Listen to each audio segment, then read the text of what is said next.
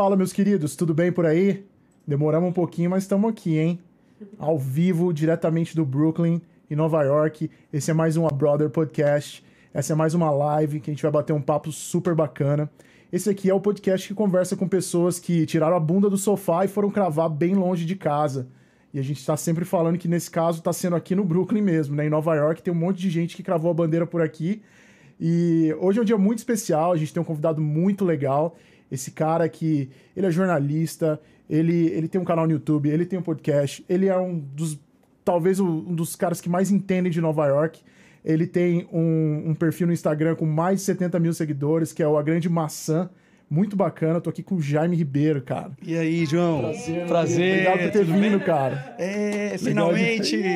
Conseguimos, legal demais, Nossa, cara. eu que, eu que tô achando super incrível encontrar com vocês, saber Obrigado, que vocês cara. estão chegando aqui, né, para morar alguns meses. Então, queria dizer que é um prazer e queria desejar as boas-vindas para vocês, cara. né? Pô, eu sei que, você Nova tem a York- chave da cidade, Pois né? é, vou passar para vocês também, né?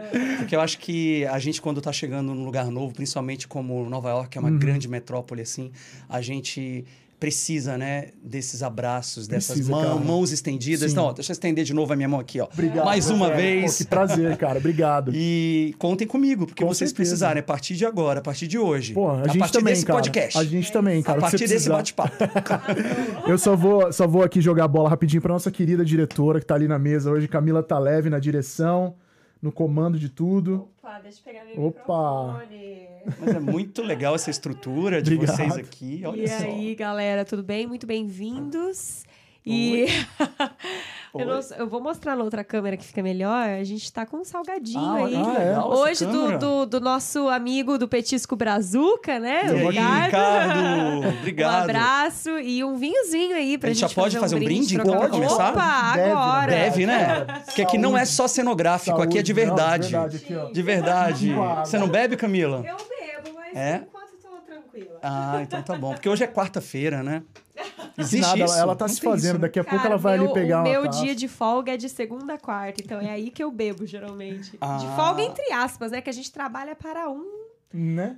caramba no podcast, mas enfim. Bora, vamos lá. Cara, legal Vamos. demais.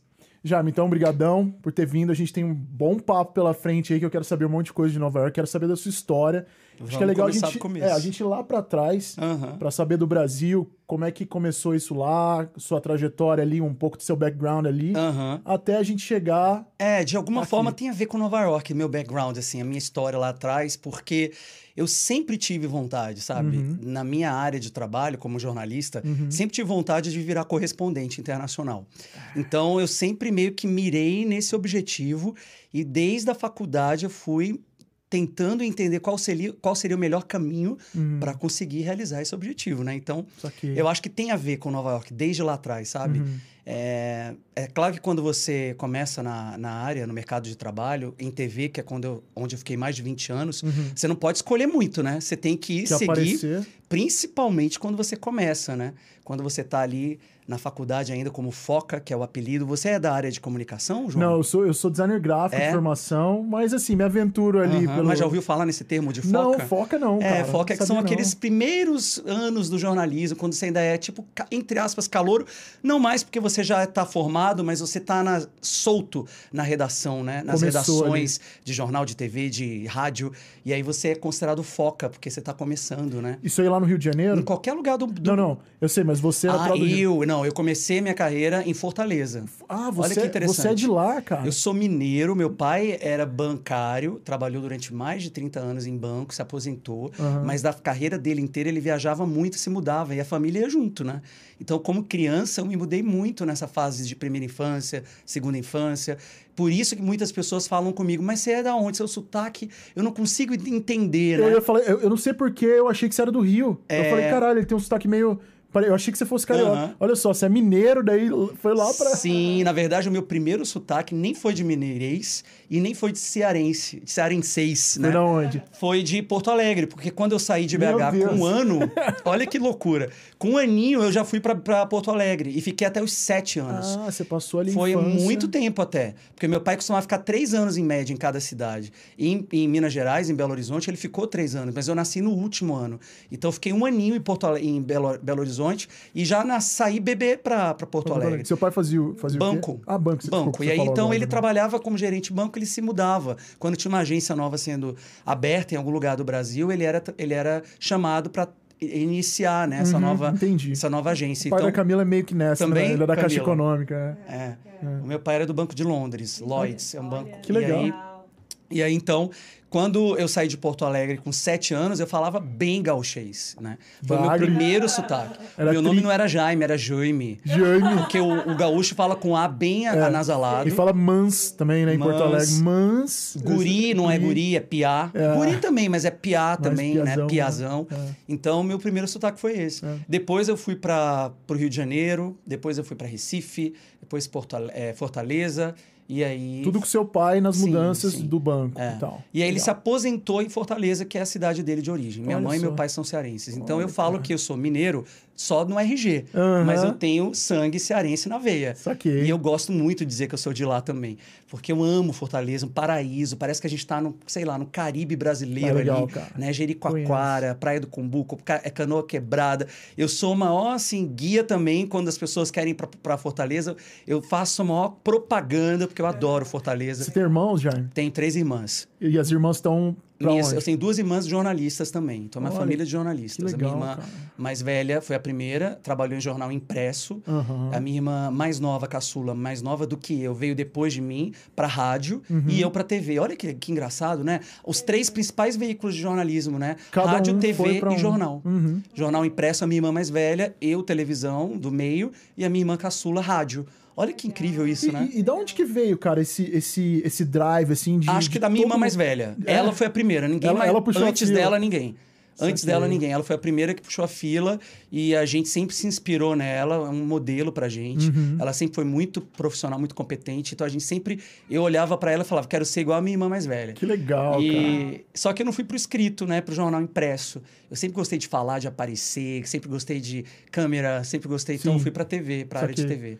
E aí foi isso. Então, eu me formei na faculdade em Fortaleza, Fortaleza. na Federal, uhum. na UFC, né, que é a Federal do Ceará. Uhum. E aí, já antes de me formar, já os professores já diziam: você tem que ir para TV. Você não, não vai tri trilhar outro caminho. Eu, eu, gostava de rádio também, né? E por isso que quando, assim, o podcast antes mesmo dessa explosão de podcast no Brasil, eu já tratei de fazer o podcast da Grande Maçã também, já tem quatro anos. Caramba, Quando cara, não cê, tinham muitos Você começou Brasil. antes de pandemia, antes, antes de tudo isso, Antes essa né? bolha explodiu, né? Eu brinco que alguém furou a bolha do podcast com uma, uhum. um falfinete e hoje em dia no Brasil tá uma... Que bom, porque não, é muito bom. Explodiu, cara. Explodiu, né? né? Uhum. Mas é, eu acho que tem a ver também por isso, você sempre gostar de rádio, de uhum. querer ter um programa de rádio. Podcast é um pouco isso, né? Sim, é, é, um, é, um, é, um, é, uma rádio é. muito pessoal e isso, é sensacional, né, cara? É. Eu sempre achei legal rádio também. Eu, quando era moleque, participei até de um programa, lembro uma vez, eu morei em Goiânia na época. E era uma, era uma das maiores rádios jovens, assim, dessas que tocam música pop, que todo mundo assiste, sabe? E aí eu lembro que eu fui, cara, eu fiquei deslumbrado com aquele monte de botão e ali o, o, os consoles, né? Os caras mexiam. Eu falei, cara, que foda, né? Que, que legal isso aqui. Eu tentei fazer jornalismo, tentei passar em jornalismo em 2004 na Universidade Estadual de Londrina, que é da onde a gente é, mas acabei não passando. Abre fui... a câmera, Camila, pra gente mostrar o Murilo. Ele tá aqui, ó. é só o rabinho dele. Só o rabo, parece uma legal, antena. Gente. e eu tava fechando na câmera do João e ela deu uma movida, se vocês é? perceberam. Não, o Murilo é, é o rei. É, é, o gato, tá, gente? É, mas é legal mostrar, que ele vai ficar passando cair... aqui. Mas se ele encher muito o saco, e... a gente já tranca ele lá. É, não, pra mim não sabe, vai encher o saco, um... não, que eu tenho... Eu sou pet lover, eu adoro A gente pet. também. Mas é que às vezes, cara, esses dias ele... ele às vezes ele dá umas loucuras, ele fica enchendo muito o saco, daí ah, ele fala, ó, é? oh, Murilo, infelizmente ah, você vai ter quantos que... Quantos anos ele tem? Tem acho que vai fazer cinco agora. Acha? Como é. assim, gente? É, já é grandão. mas é, mas o meu, eu tenho um cachorro e... Qual o nome? Eu até trouxe ele aqui, posso mostrar? Opa, traz ele aí. Porque eu sei que vão perguntar, cadê o branquelo? Então eu vou dizer para vocês que estão perguntando aí, que daqui a pouco vai todo mundo perguntar, ué, mas o Jaime não trouxe o branquelo? Olha. Eu trouxe o branquelo. Aí, ó, bota o branquelo. Aí. aí, ó. Aí, ó. Onde é que ele pode ficar do lado do Murilo? Do, do, lado do, do, nosso gato Murilo, aí, Murilo, ó. gato Murilo, ó. Pronto, agora já estamos bola. com o meu branquelinho aqui. Essa aqui é a versão do Murilo Eu quero saber essa história do branquelo aí. O branquelo, pois é, o mascote da Grande Maçã, ele aparece todo dia na Grande Maçã. Pô, que legal. E se ele não aparece, as pessoas me cobram. Que honra. Então eu falei, eu preciso Pô, levar o branquelo. Que honra é. ter o branquelo aqui. E o branquelo, olha que interessante, gente. Esse esse Schnauzer branco é o cachorrinho do, do desenho animado que tenha tudo a ver com a minha história. Porque hum. é um hum. desenho animado de um jornalista. Olha só. O Tintim. Sim. As aventuras do Tintim. O Tintim é o jornalista e ele tem uh, o cachorrinho que é exatamente da mesma raça. Então, eu sou um jornalista também e tenho um cachorrinho também da mesma raça. Inclusive, gente, é igual o branquelo. Igualzinho o meu cachorro é igual a esse. é exatamente esse aqui, que é um Schnauzer branco. E ele chama branquelo também? Branquelo. Não, não. No, no, o, o, no desenho animado, Milu. Bilu Milu. Não, tô falando o seu cachorro. O meu é branquelo. O nome dele é esse, Branquelo Legal, cara. É. No desenho animado, não. É. Mas, é, mas foi uma, assim, uma coincidência, porque não foi assim que eu pensei, quero comprar o cachorro da mesma raça do desenho animado. Uhum. Depois, assim, que as coisas se encaixaram. Quando eu fui ver, as pessoas, claro, começaram a criar essa identificação e falaram, Sim. Jaime, você sabe, né? É o mesmo cachorro do Que do, legal, do cara. Como assim? Você, caramba, é o destino e tal. Então, mas uh, muito foda. O Branquelo tá sempre comigo. Mas é voltando a falar sobre é, como comecei, como eu comecei, o Branquelo tá comigo há cinco anos, eu tô na área 20, então Pô, tem muita estrada uh -huh. até chegar o Branquelinho na minha vida. Mas é porque eu sabia que iam perguntar dele, como a gente falou do Murilo, né? Então é. já coloca ele aqui. Já deixa o Branquelo participando com a gente. É, aí. exatamente. E, é, Mas daí... aí então eu fiquei, eu fiquei é, traçando os meus caminhos na área para poder chegar uh, onde eu queria, né? Uhum. E deu certo. Que né? legal. Cheguei aqui em Nova York. Como é que foi o seu. Qual, qual foi a sua entrada na TV? Nessa... É, na, na época que eu estava ainda na faculdade, tentando ainda, talvez, ir para rádio, os meus professores falavam: o seu caminho é TV. Uhum. A, a, lente da TV tem uma. Ela te, te atrai, assim. Então, não adianta querer ficar escondido atrás do microfone numa, num, num, estúdio de rádio, porque você não vai conseguir é, atingir o máximo do potencial que você tem. Legal. E a gente na, TV, na, na faculdade, a gente ainda está descobrindo, né? Qual é o melhor com caminho para a gente. Então, os professores são muito importantes, né? Você deve lembrar dos seus uma professores. mentoria, sim, sim, sim. sim. É, é, é, engraçado que na, na, faculdade de jornalismo, eu acompanhei muito a faculdade de jornalismo, porque eu tenho uma tia que é como se fosse uma irmã mais velha. E você tentou, que você falou. Que fez, e eu tentei. E nessa época que ela fez jornalismo, eu frequentei muito a Universidade de, de Londrina com ela. Então, eu ia lá e assistia, às vezes, ela fazendo aula de, de, de rádio, dentro do estúdio da rádio. Aula de TV. Então, eu achava muito louco é, poder... A, a possibilidade de poder estudar todas essas áreas ali dentro da faculdade, né? Então, Sim. Então, acho que eu, eu teria sido um feliz acho, se eu tivesse feito. Bom, não sei, mas assim, pelo menos estudar uh -huh. aquilo tudo seria legal. Porque, de certa forma, eu acabei chegando aqui nessa área. É, você né? tá, você é. Tá, está se comunicando, sim, né? de, de, certa forma, sim, sim. sem dúvida. Teve um momento que muitas pessoas estavam é, defendendo aquela teoria de que não era necessário diploma, né? Teve uma campanha forte no Brasil. É. Teve um momento que o diploma caiu, chegou a cair, sim, sim, mas depois voltaram Voltou. atrás, né, na decisão, porque muitos profissionais, da, muitos profissionais gabaritados de anos de profissão não eram formados. E nem por isso deixavam de ser menos ou mais jornalistas. É um assunto polêmico. Sim. Eu precisei fazer é, é, e, e, gostei muito, aprendi muito na faculdade. A gente aprende a teoria, mas é claro que a gente também aprende muito na prática. Uhum. Né? Então eu também não condeno os profissionais que são muito competentes e que nunca passaram por uma universidade. Né? Mas eu Fazer gostei. É, vai lá, Se vai quiser. lá. Eu vou daqui a pouquinho. E aí eu comecei então, eu fui convidado, uh, os professores me davam uh, dicas de quando estavam tendo estágios. Uhum. E aí o meu primeiro estágio foi na afiliada do SBT, mas aí logo eu fiquei um ano e pouco na afiliada do SBT de Fortaleza e aí já surgiu um convite para ir para a TV Globo. E eu fiquei Aí bastante tempo. Nossa, cara, mas é. que rápido a questão de, de já sim, ir pegar sim. Um... Entre afiliadas, né? Uhum, Uma afiliada uhum, do SBT uhum. Quando você está no, no mercado, né? E sempre quando aparece um repórter novo, né? As outras afiliadas também ficam observando, né? Isso é comum. Uhum. Não foi tão rápido não, viu, João? É comum mesmo. As pessoas que trabalham na área, nas redações, principalmente os diretores, que precisam sempre ficar pegando né, é, novos talentos, enfim, eles E ficam de pra cobrir olho. férias de um. Sim, foi coisas, assim que eu né? fui. Foi exatamente esse o papel. O Que primeiro, legal, cara. Meu primeira porta de entrada Digo assim, rápido não quer dizer que foi fácil. É que, assim, É. é, eu imagino Sim, que, que, que você deva ser um cara que, que queria muito isso, né? Pra É. conseguir entrar, porque não é, não é fácil, né, Sim. cara? Mas aí, olha que interessante. Depois que eu já estava na Globo, já estava há muitos anos lá em Fortaleza, surgiu a oportunidade de fazer a cobertura do Pan-Americano do Rio. Hum, Porque o Pan-Americano do Rio foi um ensaio para as Olimpíadas do Rio. Vocês lembram, gente? Sim, eu lembro. Você lembra, Camila? Foi pouco antes das Olimpíadas do Rio, teve o Pan-Americano, os Jogos Pan-Americanos. O Rio sediou também. Entendi. E, foi, e serviu de teste. E as emissoras do Rio tinham que ter repórteres em todas as áreas de modalidade de esportes. Hum. E o PAN tinha muitos, muitas modalidades, muitas competições acontecendo ao mesmo tempo. Então, os pra- repórteres da Globo do Rio não davam conta, nem do Rio nem de São Paulo. Ah, cara, então, eles legal. começaram a chamar repórteres da área de esporte das afiliadas do resto do Brasil. Uhum. E eu trabalhava na, na editoria de esporte na Globo. Ah, que então, legal, eu apresentava cara. o Globo Esporte aos sábados. Eu fazia a. Durante a segunda a sexta era o Fábio Pisato, que era o apresentador titular. Eu não era o apresentador titular, Uhum. Mas eu apresentava também. Então, de uma certa forma, eu estava na editoria de esportes. Uhum. Então, todo sábado, na, na Globo de Fortaleza, o Globo Esporte, que é na hora do almoço, Era no você. sábado era eu que apresentava. Né? Então, é, quando surgiu é, essa ideia de chamar repórteres de, outros, de outras emissoras, da Globo de outras cidades, Uhum. né? eu acabei indo para o Rio por causa disso.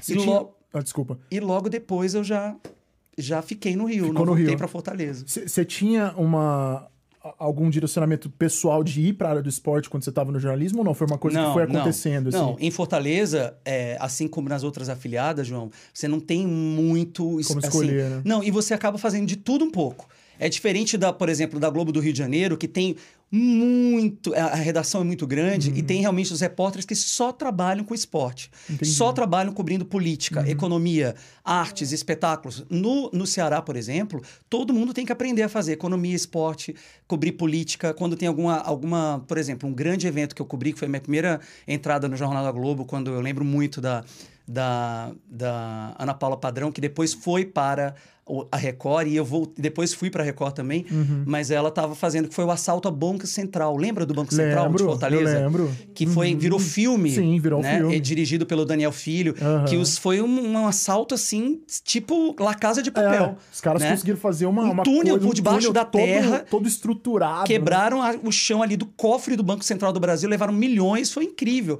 E todo dia tinha transmissão de manhã, de tarde, no Bom Dia Brasil, no Jornal Hoje, no Jornal Nacional e no Jornal da Globo. E você que estava fazendo. Então, aí o repórter titular da Globo em Fortaleza, que era o correspondente, entre aspas, o, repórter que sempre tra- trabalhava na- nas matérias nacionais, Uhum. estava ficando sem voz já. Porque ele tinha que acordar de manhã para o Bom Dia Brasil, ficava no jornal hoje, jornal, plantão durante a tarde, porque quando começavam a encontrar os presos, né, os, os criminosos iam, iam sendo presos, Uhum. então era toda hora ao vivo na TV. Chama, vamos a Fortaleza e tal. Teve uma hora que ele, depois de uma semana, ele ficou rouco.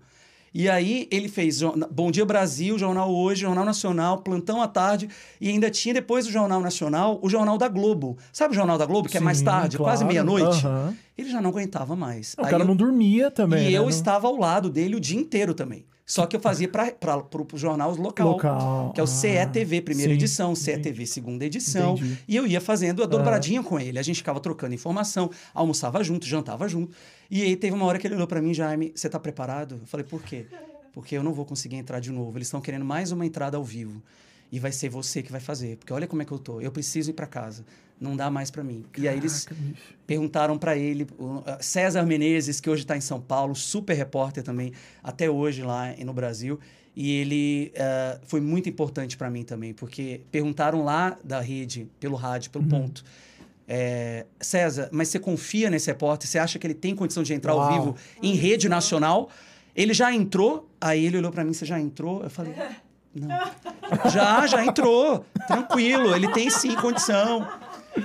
E foi assim. Não foi você que mentiu no currículo, foi ele que mentiu, mentiu por você. pra mim, é Mas, isso, ó, mais ou menos confiava isso. no seu taco, hein, cara. Mas aí foi essa, foi essa minha primeira entrada ao vivo. E como é que foi? E como é foi que você... emocionante, assim, ouvir a voz da Ana Paula Padrão, sabe? Vamos direto à Fortaleza com as últimas informações do, do, sobre uh, o paradeiro dos criminosos, o assalto ao Banco Central. De lá fala ao vivo o repórter Jaime Ribeiro com as últimas informações. Jaime, e aí quando eu vi a minha voz ainda com um delayzinho, né, com atraso, foi bem, assim, impactante, sabe?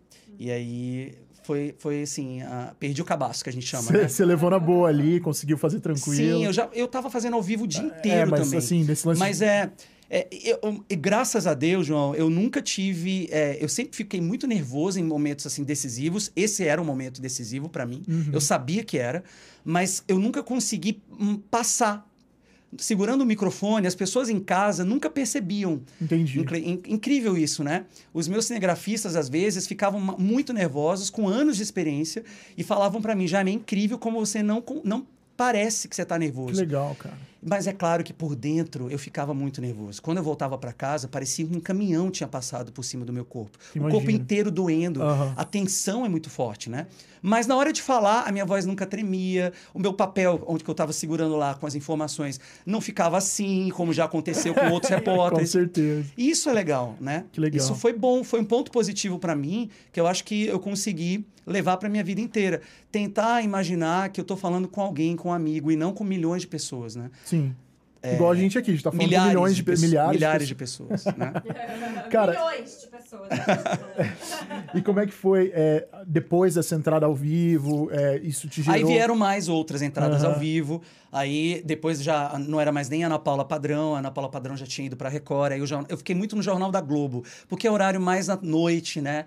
E aí era o horário que eu trabalhava também na emissora, que eu pegava mais o turno da tarde.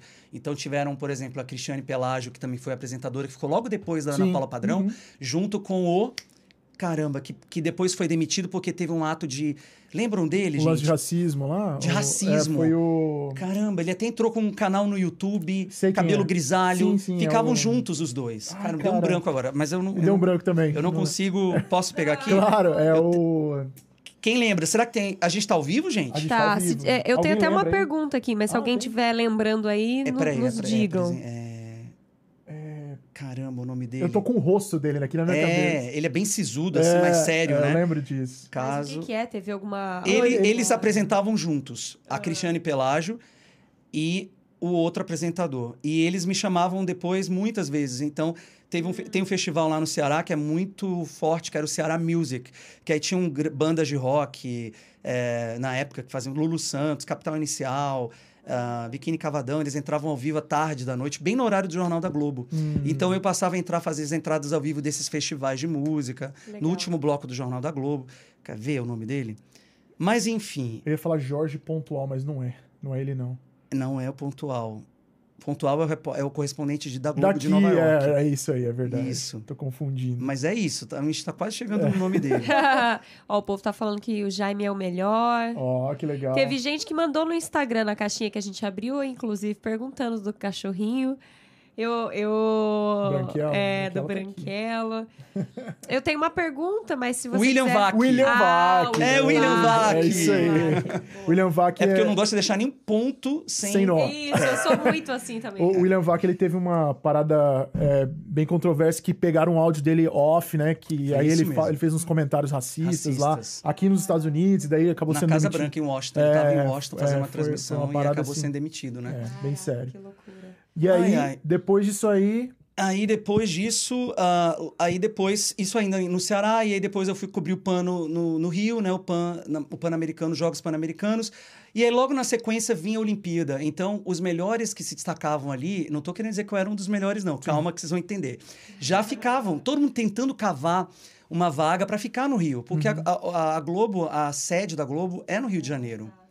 Então, para mim, seria muito bom ficar com lá. certeza, né? né? Mas não era na- tão fácil, porque tem uma fila enorme de pessoas que também imagino, tinham cara. mais experiência que eu e que queriam também muito, né?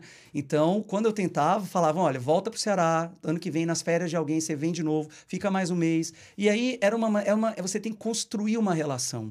Né? Se você não tem um QI bem forte, um tipo um que indica, Sim, né? Um, conheço. você você tem que meio que é um passinho de, de tartaruga para conseguir Uhum. o seu espaço. E eu não estava mais conseguindo controlar a minha ansiedade, assim. Então, eu fui cavar a minha própria oportunidade. Então, eu falei, bem, se eu tô aqui no Rio e estão vindo as Olimpíadas do Rio em breve, se eu não ficar pela Globo, eu fico pela concorrente É, da Globo, não tem problema. Com certeza. E aí consegui, bati lá na porta da TV Record, falei, olha, sou de Fortaleza, tá aqui o meu currículo, tá aqui as minhas experiências, é, é, tem tudo a ver com a área de esporte, sei que vocês vão precisar mesmo. E aí eu fui bem assim, sabe? Um pouco que- Confiante. confiante, eu acho que essa é a palavra. E aí eu, eu consegui, consegui ficar. Tudo bem, você pode começar amanhã. Como assim amanhã? Não, eu precisava ainda. E aí, mas logo depois acabei ficando. Que ano era isso? Só pra gente lembrar. da- 2007. 2007. As Olimpíadas. 2007. Ah, legal. É. Pô, que legal, e cara. aí. Aí você entrou na Record ali. E fiquei na Record. Fiquei na Você Record já cobriu as Olimpíadas tempo. já ali, né? Logo de Sim, cara, que já é um sim. puta evento, uma, uma, É. uma, uma, uma puta. É, tinha um é, intervalo ainda exposição. grande entre Pan-Americano e as Olimpíadas do Rio. Ah, sim. É, no 2007, peraí, vamos ver aqui quando foram as Olimpíadas do Rio, porque eu sei que eu fiquei um bom tempo ainda, porque aí tinha um programa de esportes local, né? A gente foi, eu, fiquei- eu Ah. fui, eles não que- não era para começar e já ter a Olimpíada. Vamos ver quando foi a Olimpíadas do Rio, foi em 2000 e e não foi 2016, gente? Nossa, então foi é um gapzinho. Não, peraí. Não, acho que foi antes, porque teve a Vila Olímpica que eles construíam, né? Não teve todo esse. Não, é- não, peraí. É, as Olimpíadas do Rio foi agora, em 2016. Eu já estava aqui. É, foram os Pan... o- A ideia era, os Jogos Pan-Americanos. Pan-Americanos foi o meu, a minha porta de entrada. E a ideia era já começar a trabalhar lá para ficar, para cobrir a- as Olimpíadas, exatamente. Entendi. É, tem, tem um intervalo, tinha um intervalo. Eu sabia que não tinha, né, assim, de um próximo, Aham. assim. Só que surgiu a ideia, de, a- o convite para virar correspondente. Então, eu não cobri as Olimpíadas. O resultado da história é Era.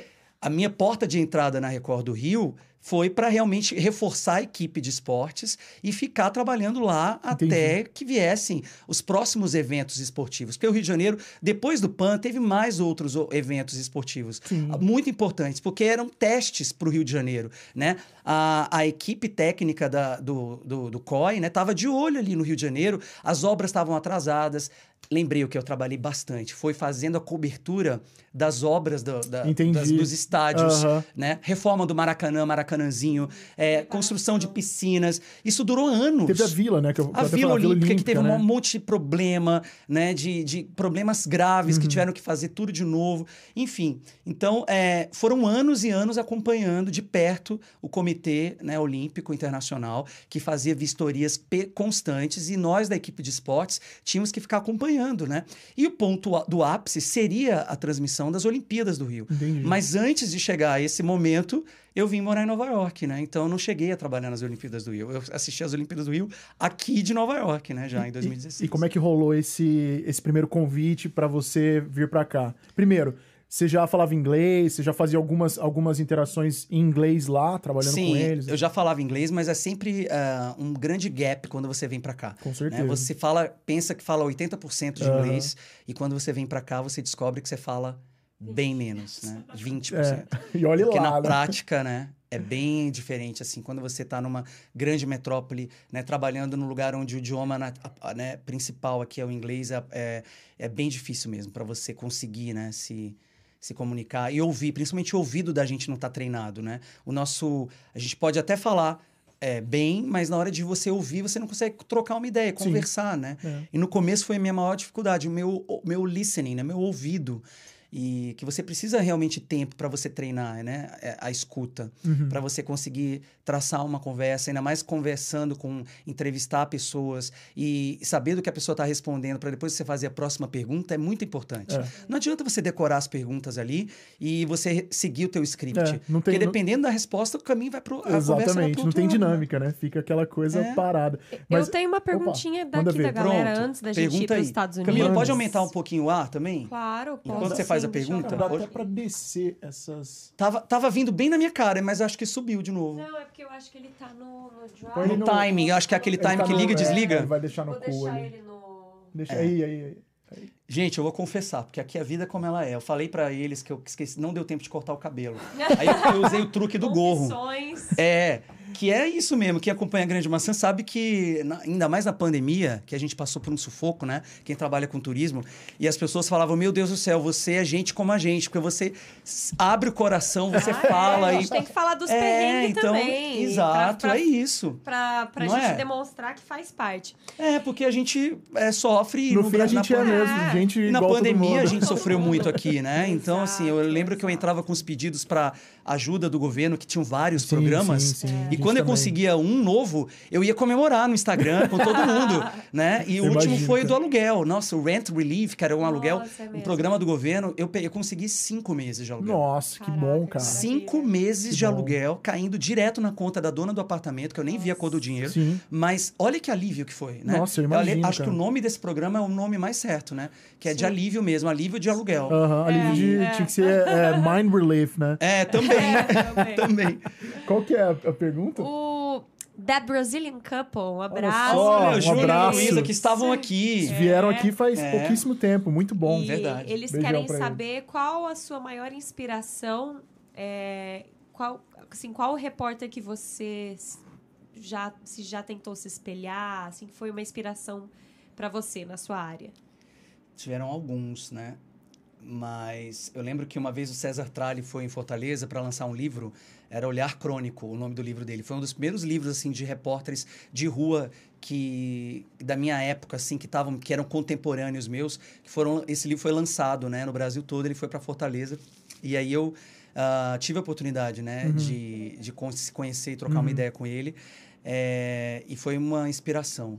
Mas tem mais, ah, deixa eu pensar aqui, o Vinícius Donola também trabalhou comigo na, na- no escritório aqui de Nova York. A Luciana Oliveira, eu estou falando dos meus colegas que me ajudavam muito. Que né? legal, A Luciana cara. Oliveira apresentou o Fala Brasil, que é o, o Bom Dia Brasil da Record. E ela, uma super profissional também, tá com um canal no YouTube muito legal.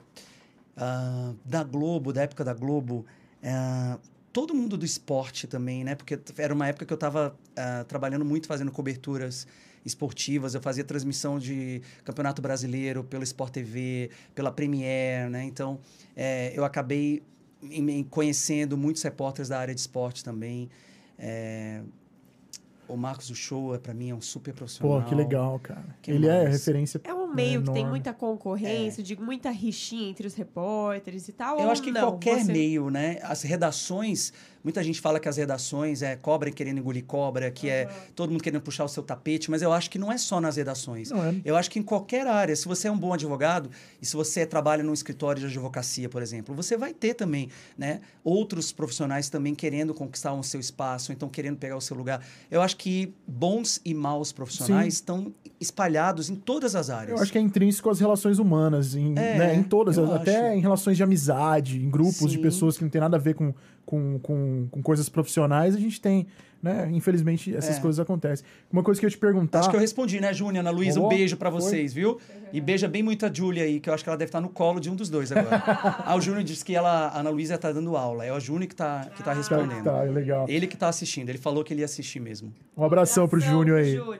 É, Você já trabalhou nessa onda mais investigativa, tipo o Caco Barcelos, assim, essas Já, coisas? É. já. Na Record, é, ah, eu fui pra Record também naquela fase, gente. Vocês lembram quando a Record investiu pesado para tentar a liderança? Eles tinham até um slogan que era a caminho da liderança. Uhum. E eles copiaram na cara de pau tudo da Globo.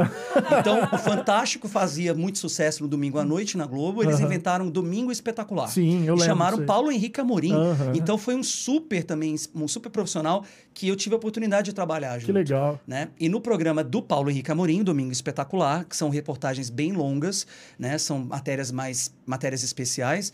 Foi lá que eu consegui o meu passaporte carimbado para virar correspondente, porque Ah. nos primeiros anos como esp- cobrindo esportes na Record, eu também pensei, o que, que eu preciso fazer? Se eu ficar cobrindo esportes também a, a vida inteira, eu vou acabar numa zona de conforto e talvez eu não consiga esse passaporte. Uhum. Porque para você virar correspondente internacional, você precisa mandar bem, ou então pelo menos demonstrar que você tem potencial para mandar bem em todas as áreas. Você tem que ser Política, totalmente economia, versátil. né? é. Porque eles precisam disso aqui, né? Se você tiver que cobrir um Aqui esporte... você vai ser, É, né? aham. Você vai ser um, um coringa. É. Então, é, eu pensei, eu não, eu não vou conseguir mostrar, é, me mostrar para os chefões da Record se eu estiver cobrindo os eventos de esporte só, Uhum. apenas.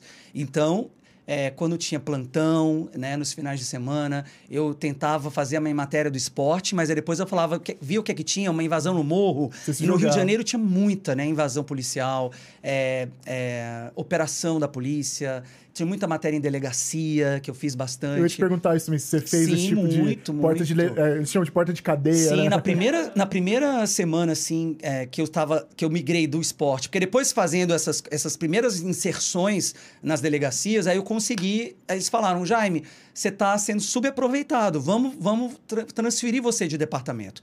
E aí eu fui pro departamento do pior horário, porque quando você chega, você é novo numa redação, você não pega o melhor horário. Tem uma então eu trabalhava, né? olha o meu horário, Camila, 10 da noite até 5 da manhã. Era da madrugada. Eu era o repórter da madrugada. O plantão da madrugada. E pra mim foi bom também, porque pegar os casos mais. é, isso acontecia na madrugada. E aí, e eu no Rio de Janeiro, uma cidade também relativamente nova pra mim. Aham. Eu não tinha muita experiência, por exemplo, Zona Norte, Zona Sul, o que, que é Zona Oeste do Rio, onde ficam as principais comunidades, porque a gente não fala no jornalismo favela. Sim. O termo favela é- foi abolido, então a gente não pode dizer. Que, o que eu acho uma bobagem, que agora no YouTube, como eu sou dono do meu próprio canal, agora eu posso falar o que eu quiser, né?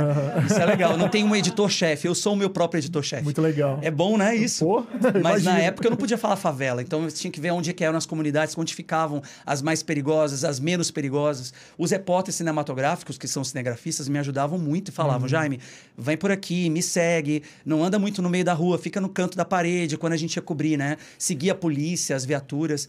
Eu tenho uma- um caso para contar Eu para ia te vocês perguntar se você tinha alguma coisa... foi o mais punk, assim, Marcante mais aí pesado, que foi na linha vermelha. É, tava tendo uma invasão, é, tiro, fogo cruzado entre duas comunidades rivais, Aham. a comunidade da Maré e uma outra comunidade que eu não tô lembrando agora o nome, que ficava do outro lado da linha maré, da linha vermelha, já perto do aeroporto, gente. Para quem conhece o Rio de Janeiro, indo pro Galeão ali, né? Uhum. Fica tem a, a ilha do Fundão, que é a Universidade Federal do, do Rio de Janeiro, do FRJ, o campus do Fundão. Uhum. E ali fica a Ilha do Governador e tem duas comunidades rivais ali.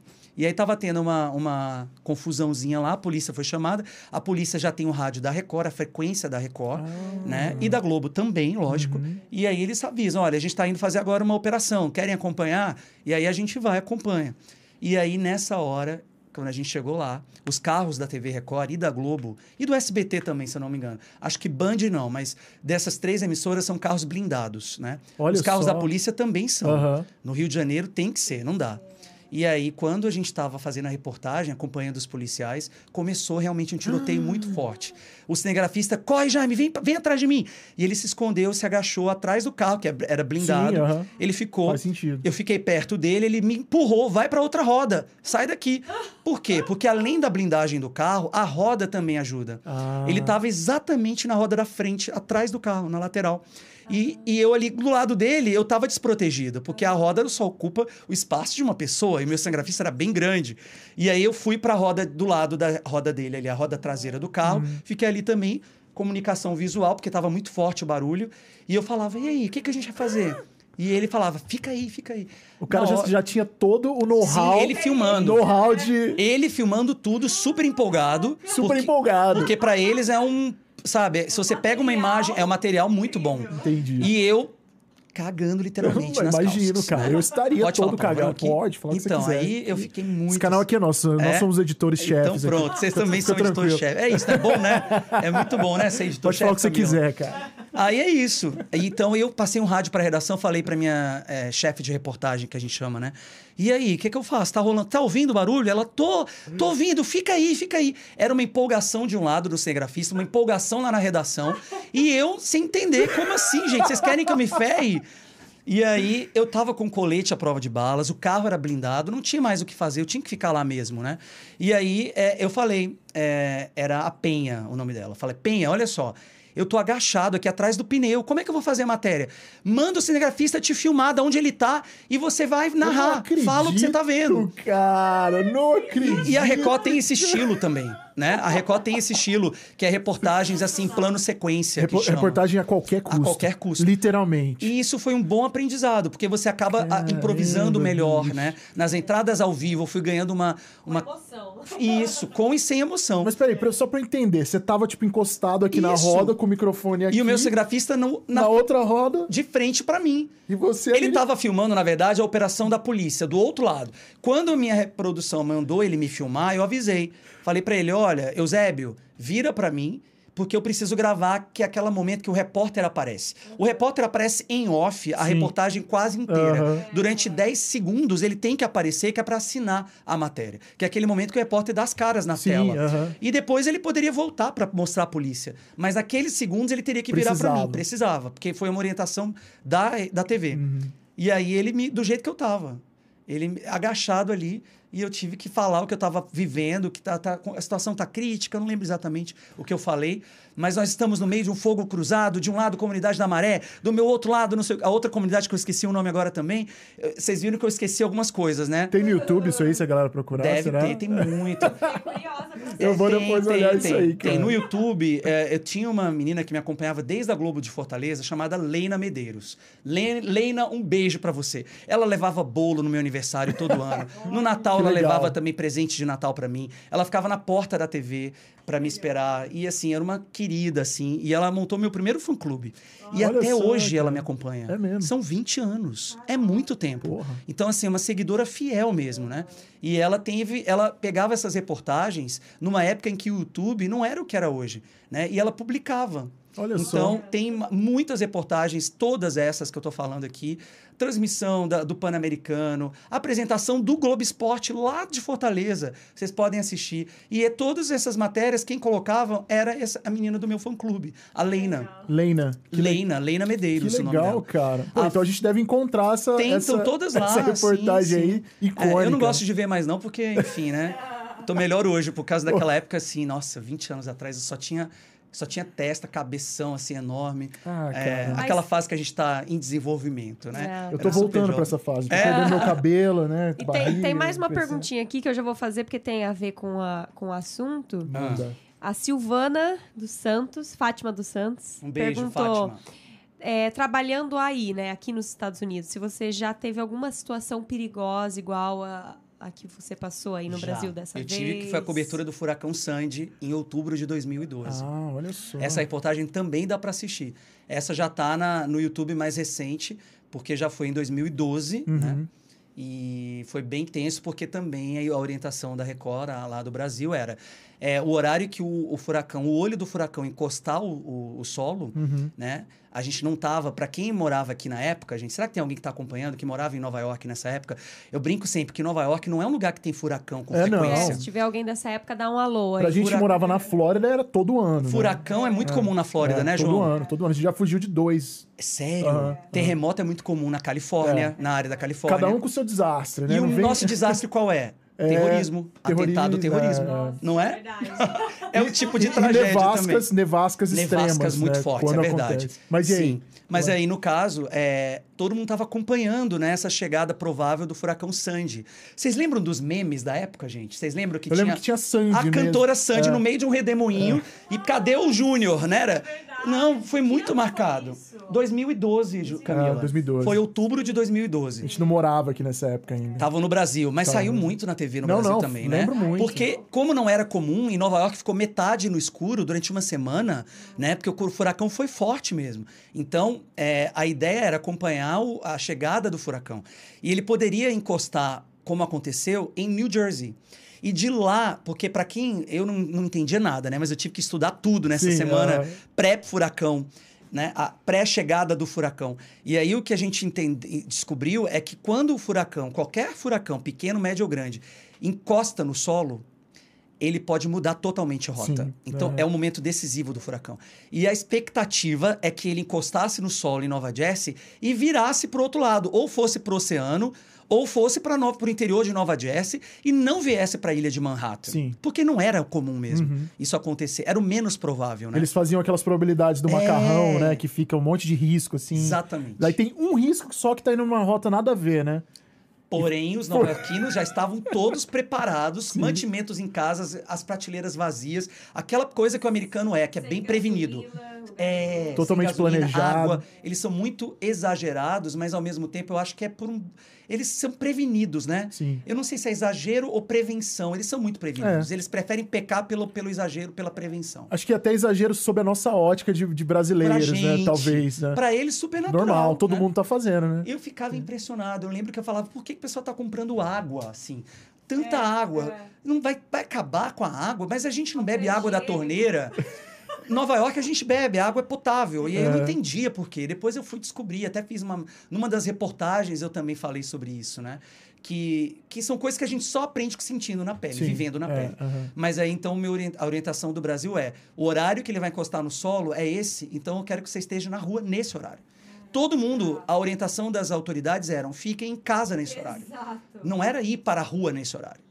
Então tem também essa reportagem, que é o momento exato que ele passa pela rua 23. Ah, Eu estava no Chelsea, na rua 23 ali, com o meu cinegrafista. E aí, aquela coisa de repórter de TV a cabo, que tem transmissão de é, clima do tempo. Sim, o Weather Channel. O Weather Channel, que é c- previsão do tempo o dia inteiro, Aham, 24 horas. aham. E no, no matter what, né? Pode estar acabando o apocalipse. E eles estão lá com aquela capa lá. de chuva, empurrando o vento, andando contra o vento, para mostrar que estão ali. E eu fiz exatamente isso. Está lá.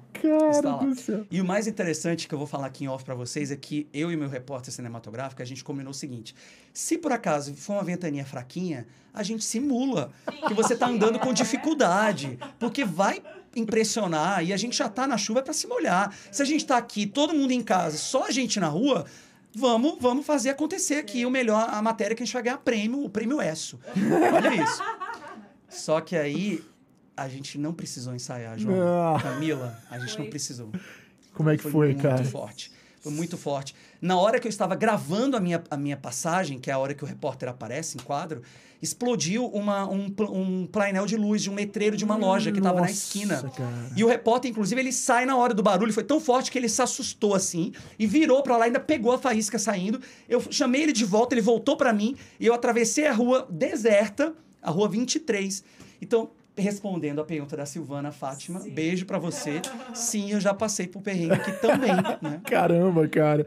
É, eu acho muito engraçado que quando a gente tava na Flórida, é, no primeiro ano é, teve uma Hurricane Season, que é a temporada de furacão, muito ativa.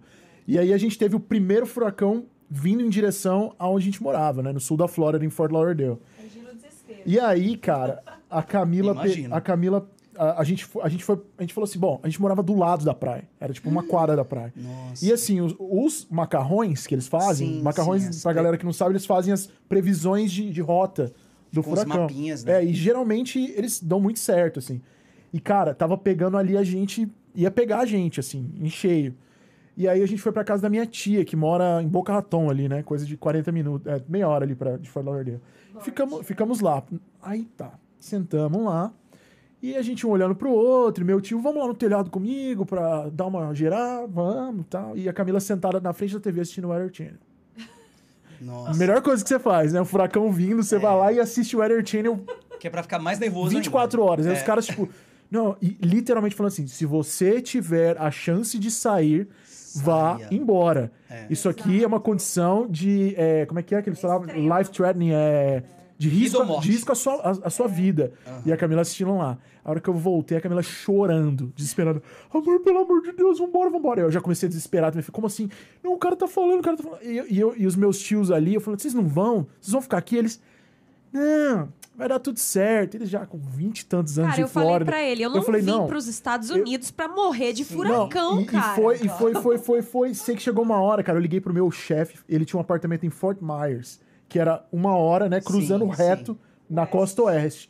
E o furacão tava vindo pela costa leste. Tem um aeroporto lá também. Tem, tem, tem o aeroporto lá. Daí eu liguei pra ele e falei, falei, Arturo, é, eu sei que você tem um apartamento lá e tal, a gente tá aqui e eu tô muito nervoso, minha esposa também tá muito nervosa, a gente nunca passou por isso. Ele, cara, na maior calma. É, Ô, Lucas, ah, tá bom, cara, meu pai tá lá, meu pai mora em cima, vai, pega a chave com ele, pode. Eu falei, mas e você? Não, cara, eu vou ficar aqui em casa mesmo. Eu falei, é mesmo? Ele, cara, na real eu até gosto da, do fura, de furacão. Eu falei, por que ele? Nossa. Ah, quando bate, às vezes acaba a luz, aí a comunidade sai das casas, a gente se ajuda a cortar as árvores, né? Tipo, a gente fica ali, se, se, se conhece e tal. Eu falei, caramba, cara. Aí eu comecei a sacar que, pera lá, né? Acho que isso aqui é meio normal. Mas fomos. Ficamos lá e tal. E o medão do furacão virar pra Fort Myers? Porque a gente tava, no- a gente tava exatamente na frente Porque do mar, do outro rota, lado, roda muito cara. o tempo É. todo, né? Mas é, o engraçado é ver como a galera que mora na Flórida há anos, eles já não estão nem aí. Não, nem assim, aí, tipo, cara, nem Ou aí. então eles não demonstram porque tem que conviver, né? Não, Cara, mas eu não e o tão João mesmo. Chegou A gente época chegou a esse que eu ponto. e ele, a gente tava assim, ah, eu, ah, eu tô com preguiça Não, esse é. ano, eu não vou fugir, não. Tipo, ali acho que no terceiro, acho que foi no terceiro ou quarto ano, a gente tava assim. Ah, é, Hurricane Season? Ah, tá vindo? Pois é, mas já, aí, gente, eu vou Beleza. fazer esse alerta. Eu acho que essa é a diferença entre aqueles que se salvam e aqueles que são as vítimas das tragédias Não naturais. sigam Não sigam o que a gente falou. Não, porque tem muitos americanos também, que realmente é o que você falou, acostumam e falam, não, tô com preguiça, dessa, vez eu não vou sair. É. Vai dar tudo certo E a no vez que vem um final. tsunami, né? É, então eu acho que eu acho que nesse caso eles são ah, muito assim, eu acho que a maioria acaba saindo, evacuando, aquele desespero, vai, pega tudo que precisa, pilha, água, comida, e depois guarda, e é uma coisa que não estraga, então fica lá, é, como é que fala? É, no, esto É. no estoque, e depois vai usando ao longo do ano. Mas eles fazem isso porque eles sabem que pode acontecer, é um em 10, Mas tem. mas tem. É. E aí, quando a gente cobriu a- a- os estragos do Sandy, a gente via. é, e aí eu perguntava, mas por que muito em Nova Jersey, perto daquele parque temático que ficou todo destruído? É, uma- um parque de diversões que foi uma imagem que marcou, porque foi a única que não saiu. Olha uma família só. que teve, assim, mortes, né? E é, a dona da casa falou que achou que não ia ser tão forte, que ela já tinha saído todas as outras vezes e que dessa vez ela não saiu. Então, assim, eu É. até entendo, né? É. Eu entendo que é aquela coisa. A gente nunca pode adivinhar o que vai acontecer né? com essas tragédias. É que na né? Flórida é muito exaustivo, cara. Todo ano. Todo Porque ano, é todo vezes. ano. Muito, ah, Muitas tipo, cara, vezes. é, teve, quando teve o Irma, furacão Irma, não sei se você lembra agora, Lembro, coisa de lembro. dois, três anos atrás, a gente teve que fugir, porque esse foi o meu. O furacão era maior que a Flórida inteira, Nossa. de extensão. né? O Sim. olho dele era praticamente da- do tamanho da largura da Flórida. Olha isso, gente. Então, assim, ele tava vindo com tudo. E a gente enfrentou 19 horas pra chegar até Pensacola. Fomos tá parar no um Alabama. probleminha de conexão, galera. Só Opa, se, não, se acho- cortar alguma coisa aí, vamos continuar o papo. Já tá voltando aqui Tá já, tranquilo. Tá. mas pode ser que ele corte. Não, mas Eu tranquilo. vou até tá- avisar a galera tá aqui, boa. mas continuem que. É porque que- depois dá pra ouvir todo na íntegra. É, É, não, não, depois vai dar pra ouvir de qualquer forma. Mas, É. cara, é, voltando ao assunto da. De como é que. Da, da vinda pra cá. Daí você falou Boa, que começou boa. lá Olha com. que é bom, João. Isso é muito importante. Porque eu acho que, assim, os podcasts, eles têm... Esses papos vão correndo solto, um assunto puxa o outro. E, às vezes, eu, como telespectador, eu me incomodo. E você foi muito bom nisso. É porque a gente tem que amarrar a história. Eu acho que, às vezes, eu tô ah, ouvindo... Eu tô me colocando muito no papel de quem tá assistindo o papo. E aí, às vezes, não voltam os assuntos. É. Eu, às vezes, tô ouvindo alguns que eu tô muito querendo saber o final daquela história. Eu fico com muita raiva, né? Não dá raiva. A gente É. xinga. Pô, volta lá. Mudou de assunto agora, mas termina aquele primeiro. Não, é. Mas é legal mudar de assunto. É legal um, é legal um, um papo, um tema puxar o outro, É, né? eu, eu não gosto muito de. Mas eu acho legal também É, lembrar de é, voltar. Eu não gosto de engessar o papo. Não, Mas claro. eu, eu, às vezes, tento só fazer esses, tipo assim, ah, vamos voltar naquele nó lá atrás pra gente Eu terminar também ele. faço isso, sabia? Eu sou igualzinho você. Legal, cara. Que Eu bom, também. pô, um jornalista experiente É, como você, eu pô, fico, fico feliz de, de, de Mas ouvir. é, mas é muito assim, importante que a gente, como podcaster, É, acho a que é gente isso, fica né? atento nisso. Sim, né? É. Eu tenho vários assim que eu gosto de, de acompanhar e tem os meus favoritos. E Uhum. os meus favoritos são exatamente esses, porque quando eu vejo que não que os assuntos não estão tendo conclusão, acaba ficando um, um papo que não, não sai do lugar ali. É. Porque se todos os temas que eles estão falando, aí vai, vai mudando e vai passando pro próximo, fica um papo sem consistência. É, é. E aí, pra mim, me incomoda. Aí eu vou passo pro outro. Aí já mudo de vídeo, já vou ver outra coisa. É uma bola de neve que não disse, disse tudo, disse muito e não disse nada, é, né? assim, pô, mas calma lá, peraí, né? Mas diga, o que, que você quer Então, saber? não, é que daí a gente parou, antes da gente dar, dar, uma, dar uma volta, foi ali naquela hora que eu, eu perguntei pra você se você já tinha feito essa onda mais investigativa, É. daí você falou que trabalhou ali, que e foi, ali esse... que- Exatamente. Exato. Foi no, Gancho pro, Estados pros Unidos. Estados Foi. Unidos. Foi mesmo. E, e por que que foi o gancho? Porque no Domingo Espetacular eu tinha mais visibilidade. Olha como é fácil para vocês entenderem. Nas reportagens que eu fazia para os jornais da Record, o- as matérias, quanto tempo tem? Vocês acompanham o jornal todo dia. Um minuto e meio, no máximo. É muito tempo, dois minutos na TV. Umas reportagens normais do dia a dia, né? Cobrindo o cotidiano da cidade, é isso, um minuto, um minutinho e meio. Sim. Uhum. Quando você vai para um programa de domingo à noite, que são matérias longas, você tem mais tempo de tela, Uhum. você tem mais tempo de exposição, Exposição. você tem mais chances de mostrar o seu potencial. E é por isso que é realmente o produto, para quem trabalha como repórter, o ponto principal, né? Na Globo é o Fantástico, sem dúvida alguma. A maior audiência, Uhum. né? O Jornal Nacional longas. também, mas o Fantástico também. E, e na Record era o Domingo Espetacular, que era a cópia do, do, Fantástico. Aham. Engraçado que o programa de esportes da Record era Esporte Fantástico. Porque na Globo, o domingo noite de manhã, quem lembra o nome do programa? Espetacular, esporte, espetacular. Esporte Espetacular.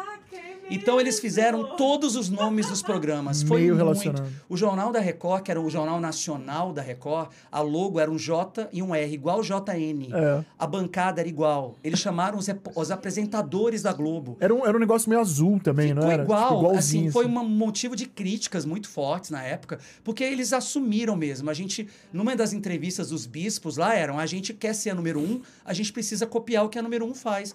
Gente, teve uma época que a Record estava fazendo a grade das três novelas: a novela das seis, mais romântica, a novela das sete, que era do- dos mutantes, que era uma coisa mais de novela das sete, e tinha a novela das oito. Três novelas no meio o jornal também. Então eles copiaram a grade da, da Globo. Isso foi muito assim inusitado na história da TV brasileira. Tem um livro que fala sobre os 50 anos de TV no Brasil, que fala o último capítulo, porque já foi logo no final, da, da- do que a Record fez, da, a- que foi muito audacioso. Foi mesmo. E eles levaram muita gente da Globo. Né? Eu fui nessa leva, mas como repórter, né? Eu era peão, mas eles levaram grandes nomes também, né? Levaram Celso Freitas, Ana Paula Padrão, Paulo Henrique Amorim, levaram ah, quem mais? Levaram muitos outros repórteres, apresentadores, Adriana Araújo. E aí ficou uma Globo fora da Globo. Entendi. Mas ali foi que eu fiquei. Realmente me, me ap- me apresentei de uma certa forma para esse mundo das matérias investigativas, que é o que você perguntou. Sim. E eu ficava com matérias de 10 minutos. Para quem fazia um minuto, ficar 10 minutos em Nossa, rede cara. nacional é muito Caramba, tempo. bicho. E aí foi isso que me acabou, ah, me- eu acabei me destacando, é, sempre tentando ser o melhor colega possível nas redações, porque às vezes, gente, que eu acho que é importante para quem trabalha na área, eu sou convidado às vezes para fazer é, palestra nas universidades, né? Aham. E na pandemia eu fiz algumas também, porque é, era tudo online, né? Então mesmo de Nova York eu conseguia, Conseguia fazer. fazer. Quando eu estava no Rio, eu também ia para as universidades. Eu sempre achei muito importante conversar com quem está começando, porque na minha fase de faculdade eu gostava muito. E foi muito bom quando eles iam lá, conversavam com a gente. Então eu sempre tentei retribuir um pouco, Uhum. né? E quando eu recebo convite, eu sempre digo sim, eu nunca digo não. Que legal, cara. E porque eu acho legal conversar com eles que estão começando agora também. E na época, é, uma das coisas que eu aprendi é que se você é, não basta ser só é, um ótimo repórter com bom texto, é, você precisa ser pontual nas reportagens, né? Muitos repórteres que trabalham há anos, eles têm uma dificuldade, por exemplo, que é tentar escrever do melhor jeito, me- usar as melhores palavras, a melhor caligrafia, aquela coisa assim, o texto rebuscado, aquela coisa bonita, florida. E às vezes o melhor texto, a melhor matéria, não é a que tem a melhor escrita, é a que vai para o ar. Exato. Tem um, um- um diretor meu que falava: matéria boa é a que vai pro ar. Porque se você tá no meio da rua fazendo uma reportagem, o jornal é às 8 da noite, o, o, o, o motoboy já tá do lado, porque é assim, gente, que funciona, tá? Pra vocês entenderem o drama, a pressão. Você tá ali, escreveu o texto no papel de ofício, escreve, porque na época que eu comecei não tinha celular. Aham. E depois do celular, gente, eu nunca usei celular. Eu gostei Sério, sempre você de gosta de escrever escrever com na caneta. mão. Porque eu tenho exatamente a- a- o tamanho da lauda. Então eu sei o tempo, um minuto e Ah, meio. entendi. E às vezes no celular você não tem isso. Não tem como você saber quanto tempo tem. Agora já tem, porque eu sei que já tem um programinha para repórter app mesmo. isso. Você coloca Para lauda, que é o tamanho da lauda, que você vai saber quantos caracteres tem que ter Ah, para o que texto ter o legal, tempo, o, o tempo padrão de uma matéria para TV. Uhum. Isso eu já sei que já existe. Olha só. Mas eu sempre gostei de escrever com caneta. E o repórter, o motoqueiro, fica buzinando. Estão me chamando, estão mandando, estão mandando acelerar. Então você tem que ser rápido. Você tem que escrever logo a matéria, mandar para o motoqueiro. Você abre o vidro do carro, a gente grava dentro do carro. Aham. Às vezes, um calor de 40 graus no Rio de Janeiro, em Bangu, né, no subúrbio do Rio, eu tinha que fechar o vidro por causa do barulho para gravar com o meu texto. Aí eu fecho a fita, o cinegrafista abre a janelinha do carro, o motoqueiro já está esperando, ele pega a fita com a minha, gravação e vai para a ilha de edição, que é do lá. outro lado da cidade, né? Caramba, então bicho. tem que ser rápido mesmo. Você não pode florear muito no texto, porque matéria boa é a que entra no ar. Então, nesse ponto eu também acabei passando um pouco na frente de outras pessoas. Entendi. E outra coisa que eu acho que é fundamental é, é ser um bom colega de trabalho, né? Além de ser pontual, de entregar a matéria no, na hora certa, é você ser um bom, um É, bom cara, colega. Porque quando for importante. que ser a sua vez, vai ser É. a sua vez, né? Você não precisa tentar passar na frente de alguém e tal. E aí, então, teve um momento que um, di- um diretor precisava de um repórter aqui em Nova York. Eu sempre também deixei claro que eu queria, queria virar muito. correspondente. Aham. Então tinha, por exemplo, confraternização de Natal da Record. Que é o momento que você está com os chefões da Record. Sim. Porque aí os, os chefes, da eh, a editoria-chefe de São Paulo iam para o Rio para a confraternização do Rio. Uhum. E depois a gente ia para São Paulo para a confraternização de São Paulo. Alguns iam, né? Não todos. E aí eh, era muito engraçado que quando tava todo mundo bebendo, brincando, brindando, feliz ano novo, eu falava, e eu, quando é que eu vou para virar correspondente? Vocês sabem, né? Eu não vou desistir enquanto eu não conseguir e tal. E eu sempre falei. Que sensacional, cara. Mas é uma boa dica que fica para quem está trabalhando na área, viu, Camila? Que você tem que dizer que você quer. Demonstrar quais são os seus sonhos, os teus objetivos. Não adianta pensar assim, ah, o que tiver que ser, vai ser. Deus do céu, se for para ser, eu vou virar correspondente. Se você não colocar para fora, ninguém vai saber. Uhum. Exato. E às vezes conta também aquela, aquela, aquela vontade que você tem. Com certeza, cara. Se for o Eu seu imagino. objetivo, diga para todo mundo que esse é o seu objetivo, né? porque, porque a palavra espalha, né? Se espalha no meio das poder. pessoas. E não dizem que a palavra tem Com poder? certeza, Então. mas a questão também do meio de trabalho, né? Tipo, é, você comentar com um colega aqui que de repente tá na redação lá longe, em outro departamento, que ouve uma conversa e lembra e fala: Cara, o Jaime falou que tem interesse. Eu, eu não quero ir pra fora, mas o Jaime lá ele É, quer. porque tem pessoas, gente, que pensam assim: ah, mas todo mundo vai querer ir pra fora. Às Nem vezes tem gente que mundo. tem família, que tem é, problemas de saúde, que não pode se ausentar do Sim. país. É, algumas dívidas ou problemas, por exemplo, financiou uma casa, acabou de comprar um imóvel. Enfim, não quer mudar a vida, porque você muda a vida toda quando você sai do Brasil. E ne- nessa época você, não sei se você, se era Eu sou solteiro, Ah, se, se... eu ainda era solteiro, Aham. ah, continuo sendo solteiro, mas o que é Entendi. legal é que isso também foi importante. Sim. Porque se eu tivesse, se eu fosse casado, tivesse filho, se eu tivesse já uma vida estabelecida no Brasil, eu talvez não tivesse sido convidado, É. porque também pesou o fato de eu ser uma pessoa e não uma família. É, pra eles é mais barato, mais tranquilo. Foi mais fazer, barato é. me trazer. Aham. Então, é, eu acho também legal falar isso, porque eu não tô querendo também dizer que ah, o Jaime era o melhorzão. Não. Eu acho que talvez eu tava na hora certa, no lugar certo. Eu tinha o perfil que eles queriam. Né? exato. Já tinham dois correspondentes aqui que eram muito mais experientes do que eu, Uhum. ganhavam muito mais do que eu. Eu vim ganhando o menor salário dos três correspondentes. Sim. Era o meu, o meu menor salário. E foi por isso, talvez, que eu vim parar aqui. Também porque eu também dizia para todo mundo que eu queria Uhum. Você ser queria coisa- né? Mas co- coincidiu, né? Que legal, Então, cara. acho que as coisas acontecem quando tem que acontecer, né? Sim. Isso aí foi em qual ano do, da, da de vir como correspondente? Eu vim para cá em 2011. 2011. Ah, tá. 2012 com Furacão Sandy. Foi logo no segundo ano, Furacão Sandy. Eu cheguei para cobertura dos 10 anos dos ataques terroristas de 11 de Ah, setembro. sim. Uhum. Quem lembra o ano? Não foi É, 2001? 2001. Uhum. Então, eu cheguei em 2011. 10 anos, né? Entendi, cara. Então, eu cheguei para fazer a minha primeira cobertura, seria essa mesmo. Você já tinha vindo para os Estados Unidos em outras ocasiões? Já, já tinha vindo como turista em 2009.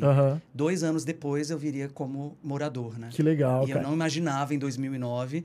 E esse tem um vídeo que eu acho legal de falar, que na, na Grande Maçã, eu consegui resgatar um HD externo que eu tinha bem velhinho, que nem funcionava mais. Uhum. Eu troquei os cabos e achei o material dessa minha viagem. E para mim, que hoje eu sou considerado um, um especialista em Nova York, Sim. É, encontrar umas imagens de um Jaime que tinha um outro olhar, um Jaime que era um turista, que estava pisando na Times Square pela primeira vez. Descobrindo tudo. Eu que entro na Times Square toda semana, pelo menos duas vezes por semana, eu moro do lado. Estou sempre filmando e mostrando tudo que está acontecendo na Times Square e que conheço ali como a palma da minha mão. Até me olhar daquele, com aquele olhar, com aquela cabeça de 2009 foi muito legal de ver. E quando eu encontrei essas imagens, eu editei um vídeo especial Uhum. na pandemia, que a gente estava sem fazer nada, sem poder sair de Sim, casa. aham. E esse vídeo viralizou, assim, porque as pessoas adoraram ver um Jaime cru, verde. ma- é, como é que eu posso dizer? Amador ainda, É. né? Sobre Nova York. Turista, né? Turista. Tipo, você, se tivesse um Jaime de hoje ali naquela hora e pegasse não pela mão faria pra aquelas mostrar- coisas, não teria errado no metrô, É. não teria. Então, eu fiquei muito curioso de saber. Eu não lembrava qual tinha sido o meu primeiro observatório, qual foi o primeiro musical que eu assisti na vida. Que legal. E aí tem esse vídeo. Aham. E aí eu fiz uma gravação nova desse, na pandemia em casa, dizendo que eu tinha encontrado esse HD e tratei as imagens, consegui recuperar. Era de um celular da Nokia, lembra? Olha só, Em sim. 2009. Aham. E eu não tinha vídeo, eu não tinha canal. Por que, que eu filmei? Porque eu sempre gostei de filmar. Eu sempre gostei de fazer vídeo, não só foto. E eu filmei para minha família no Brasil. Uhum. Então eu narrava, contando como é que estava acontecendo as coisas. Já era meio que um ensaio da Grande Maçã, sem eu me imaginar. Que, que existia isso um dia, né, Isso. E aí eu ver que tinha não só foto, mas vídeo é muito inusitado. Eu ter vídeo da minha viagem narrando, falando. Gente, olha isso aqui. E na verdade eu não estava falando com os inscritos da Grande Maçã, era com meu pai, com a minha mãe e com minhas irmãs.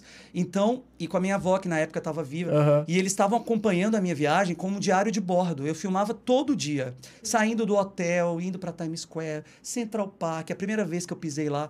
E esse vídeo tá no canal. Que legal, Olha cara. que legal. Todo mundo se inscrever, quem, quem não, não se inscreveu ainda no canal da Grande Maçã, lá Aham. no YouTube, né? E Tô seguir o esperando perfil- todo mundo. se- Seguir o perfil do Jaime aí, tá na, tá na tela agora.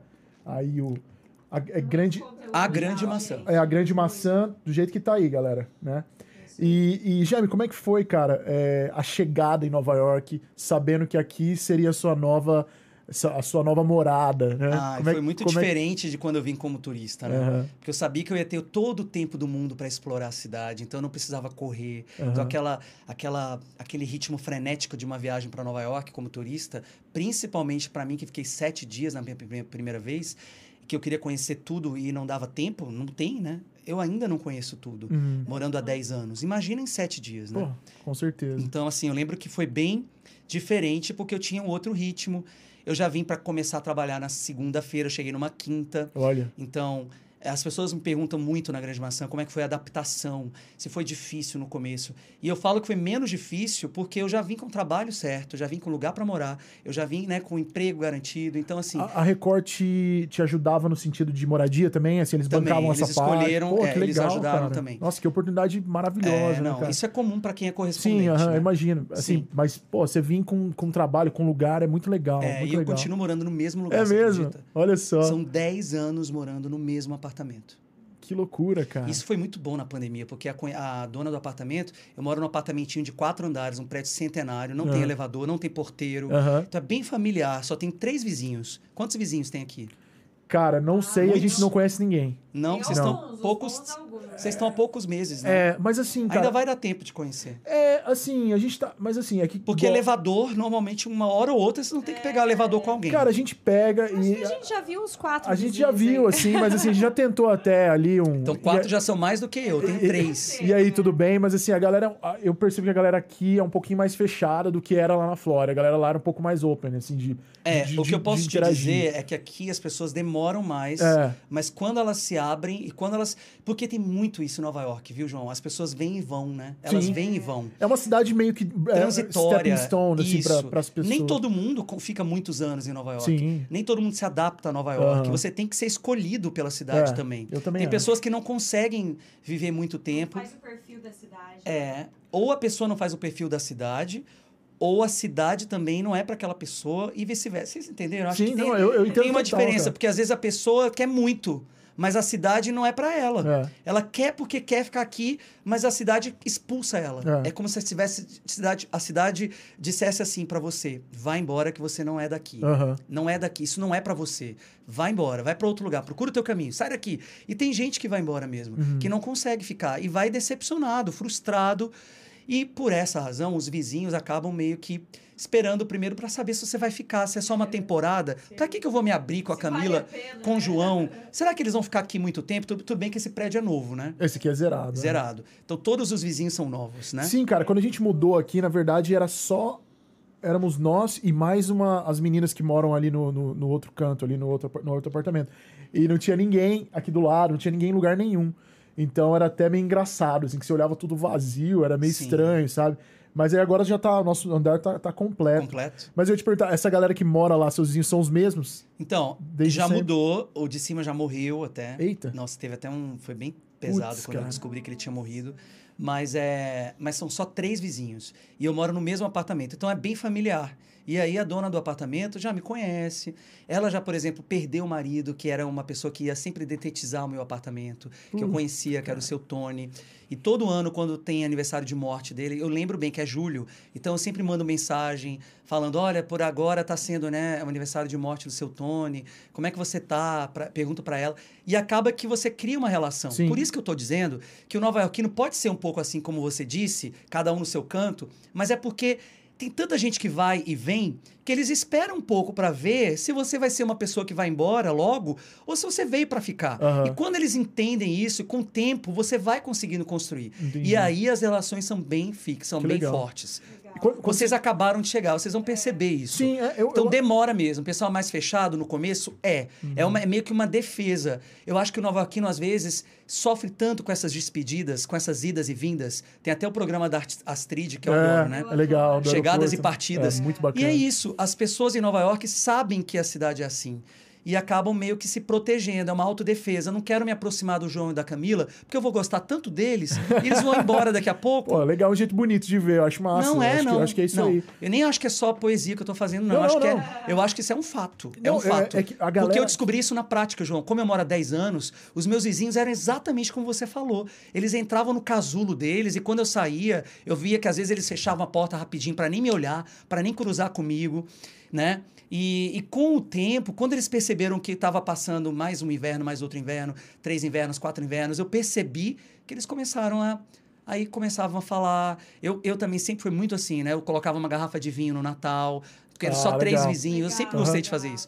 Todas as redações que eu ia embora, tanto em Fortaleza quanto depois no Rio, eu passava de madrugada. Olha isso, eu pegava o meu plantão antigo de madrugada e levava um chocolate Pô, com o meu legal, telefone falando foi muito bom trabalhar com você todos esses anos. E botava no computador de todo mundo. É uma coisa minha que eu aprendi com a minha irmã mais velha. A minha irmã mais velha sempre fez isso nas redações. E ela sempre foi muito assim querida por Aham. todos. E é uma- um gesto carinhoso. Eu sempre fui assim. E eu acho que eu herdei isso dela. Que Beijo, legal, Lícia. E aí, quando eu fazia isso... E aqui em Nova York é a mesma coisa. Então, quando tem Páscoa, Natal, eu sempre gosto... Porque são três vizinhos. Por que, que eu não posso fazer É. isso? Né? E você cria uma relação ali também, porque, cara, a gente tinha essa relação na Flórida com os nossos vizinhos, né? Inclusive tem a Terry, que virou a nossa avó, que é uma, uma senhorinha de 80 e poucos anos, que no nosso primeiro Hurricane Season, cara, eu nunca vou esquecer, a gente chegou em casa e tinha um papelzinho desse tamanho escrito à mão, lista de, de coisas que você precisa ter. Ela te ajudou. É, aí ela colocou, e ela sempre tava ali, como é que vocês estão? Porque ela sabia que era a primeira vez de Cara, vocês, até né? hoje, assim, é, volta e meia a gente troca mensagem Uhum. e tal. A gente tinha uma relação legal lá na Flórida. O que eu percebi daqui, especificamente desse lugar que a gente tá morando, é que é uma galera mais jovem. Sim, sem Então a dúvida. galera mais jovem tende a ser um pouco mais, acho que introspectiva, no sentido de querer Tem a sua interagir. panelinha, né? Cada um Exato. tem a sua e- E, panela. também, assim, a galera aqui tá cada um no seu, eu percebo muito isso. Então, assim, muitas vezes é um bom dia que não, não tem resposta. Então, e aí eu já meio que saquei. Eu falei, bom, aqui a coisa é um pouco mais. Cada um por si. É, tá, tá tudo certo pra mim, entendeu? Tá, tá, tá legal. Mas o que eu ia te perguntar, quando você chegou aqui, eu sempre pergunto isso pra todo mundo. Tá. É, como é que era? Era inverno, era verão? Como é que. Foi setembro. Setembro. Tava começando. Setembro. Lembram que os ataques aconteceram em 11 de setembro? aham. Então eu comecei, eu cheguei no começo de setembro Pra dar de tempo de cobrir 2011. ali. De Aham. 2011. Entendi. E eu tinha dois outros correspondentes que já trabalhavam aqui, que era o Vinícius Dônola e a Luciana Liviero. Aham. Então a gente- se revezava e tinha muitos eventos, porque foi uma década dos atentados, imagina. E agora a gente teve dois, 20 anos, né? Sim, a gente é. teve a cobertura de 20 anos que eu já não fiz mais, Aham. né? Mas é... Então, é, sim, é, eu tive esse, esse, esse apoio e foi setembro, era, prim- era outono, É. né? E como é que foi? outono? É, outono. Como é que foi o primeiro inverno pra você? Quando você... Primeiro inverno foi emocionante também, a primeira neve. Porque quando eu vim como turista, não nevou. Aham. Então eu só vi neve de verdade, a primeira vez foi quando eu vim em 2011. E foi em outubro, porque não é comum nevar em outubro. É. Eu cheguei em setembro e em outubro, um mês depois, já teve uma neve fora de época. E aí, foi na semana do meu aniversário. Eu, na- o meu aniversário é 15 de outubro. 15 de outubro. Perto do dia das Então eu crianças. nunca né? Aí eu lembro que eu abri a janela, coloquei a minha mão assim pra fora, fiquei pega- fiz também um videozinho e tal. Que aí já era pro Instagram, não era pra Grande Maçã ainda, Entendi. né? A Grande Maçã só surgiu depois do da que eu saí da TV, né, como correspondente. Ah, tá. Você ficou quanto tempo na Record aqui daí? Três anos. Ficou três anos Três aqui. anos. É um revezamento que é comum também, né? Todo correspondente, tanto na Globo quanto na Record, a média são três anos. Depois você precisa ou voltar para o Brasil ou ir para outro escritório de outro, de outro país. Você tem que ter um revezamento, a não ser alguns casos bem específicos, como Jorge Pontual. Ah, Jorge Pontual da como Globo, a Iris, a Isis Camparini. Iris, não, Isis. Cara, da Itália, né? Da Itália. Essa, essa, essa jornalista tá ela lá. tá lá, mas é porque ela é casada com o diretor da Globo, ela já tá lá há muitos anos. Entendi, mesmo. ela tá há muitos anos, cara. Lembro Mas de são criança, exceções, são assim. exceções. Que. Ilse. Que Il- Isis? Il- Ilse não é nem Scamparini. Iris e nem Isis, é, É. Ilse Scamparini, Ilse gente. Scamparini. Pelo amor de Deus. Acho que é o vinho já. Mas enfim.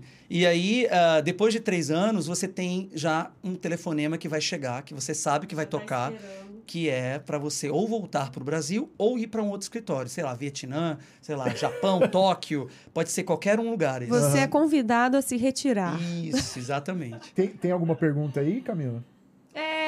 Não, Agora não? perguntaram antes. Você ia fazer uma pergunta, lembra, Camila? Mas aí a gente estava naquele. Voltando no assunto, tinha uma pergunta que tinha chegado e você nem concluiu, nem fez a pergunta. É, será que eu ia? Eu já tô Não até era do também... Júnior, não? é, Pode ter Ou sido da minha mãe? Não, da acho que eu mãe? perguntei do trabalho, Ah, mas o pessoal sido. tá perguntando aí do encontro com Julia Roberts, mas isso aí acho que a gente fala mais pra A gente frente. já chega lá. A gente já chega lá. Nossa, Mas vale eu a quero, é, sobre eu, que- eu tô verdade. curiosa pra saber quando que começou realmente então essa A grande maçã? é essa mudança pra você. Após os três anos, você ainda não fazia nenhum conteúdo pra internet? Ou você já estava começando? Não, Instagram nessa e época? Facebook, mas uma coisa bem, bem. Não tinha grande maçã mesmo. Você não tinha uma pretensão de. Não, era só com trabalhar hobby, porque é naquilo. muito pouco tempo que sobra, eu imagino. né? Você não tinha tempo de respirar, trabalha sábado, domingo, é uma coisa que eu não sinto a E menor quando saudade. foi que deu um clique que você falou, opa, acho que isso aqui é legal, hein? Foi eu quando foi. O clique, na verdade, aqui. foi o telefone que tocou, né, Camila? Eu Imagina. ia te perguntar isso, como é que foi essa ligação telefone aí, tocou, cara? mas eu já estava muito preparado, sabe? Eu estava só esperando. Lembram que eu disse que tinham dois correspondentes antes de mim que estavam aqui, que eram o Vinícius e a Luciana? Como eles chegaram antes, o telefonema para eles tocou antes do meu.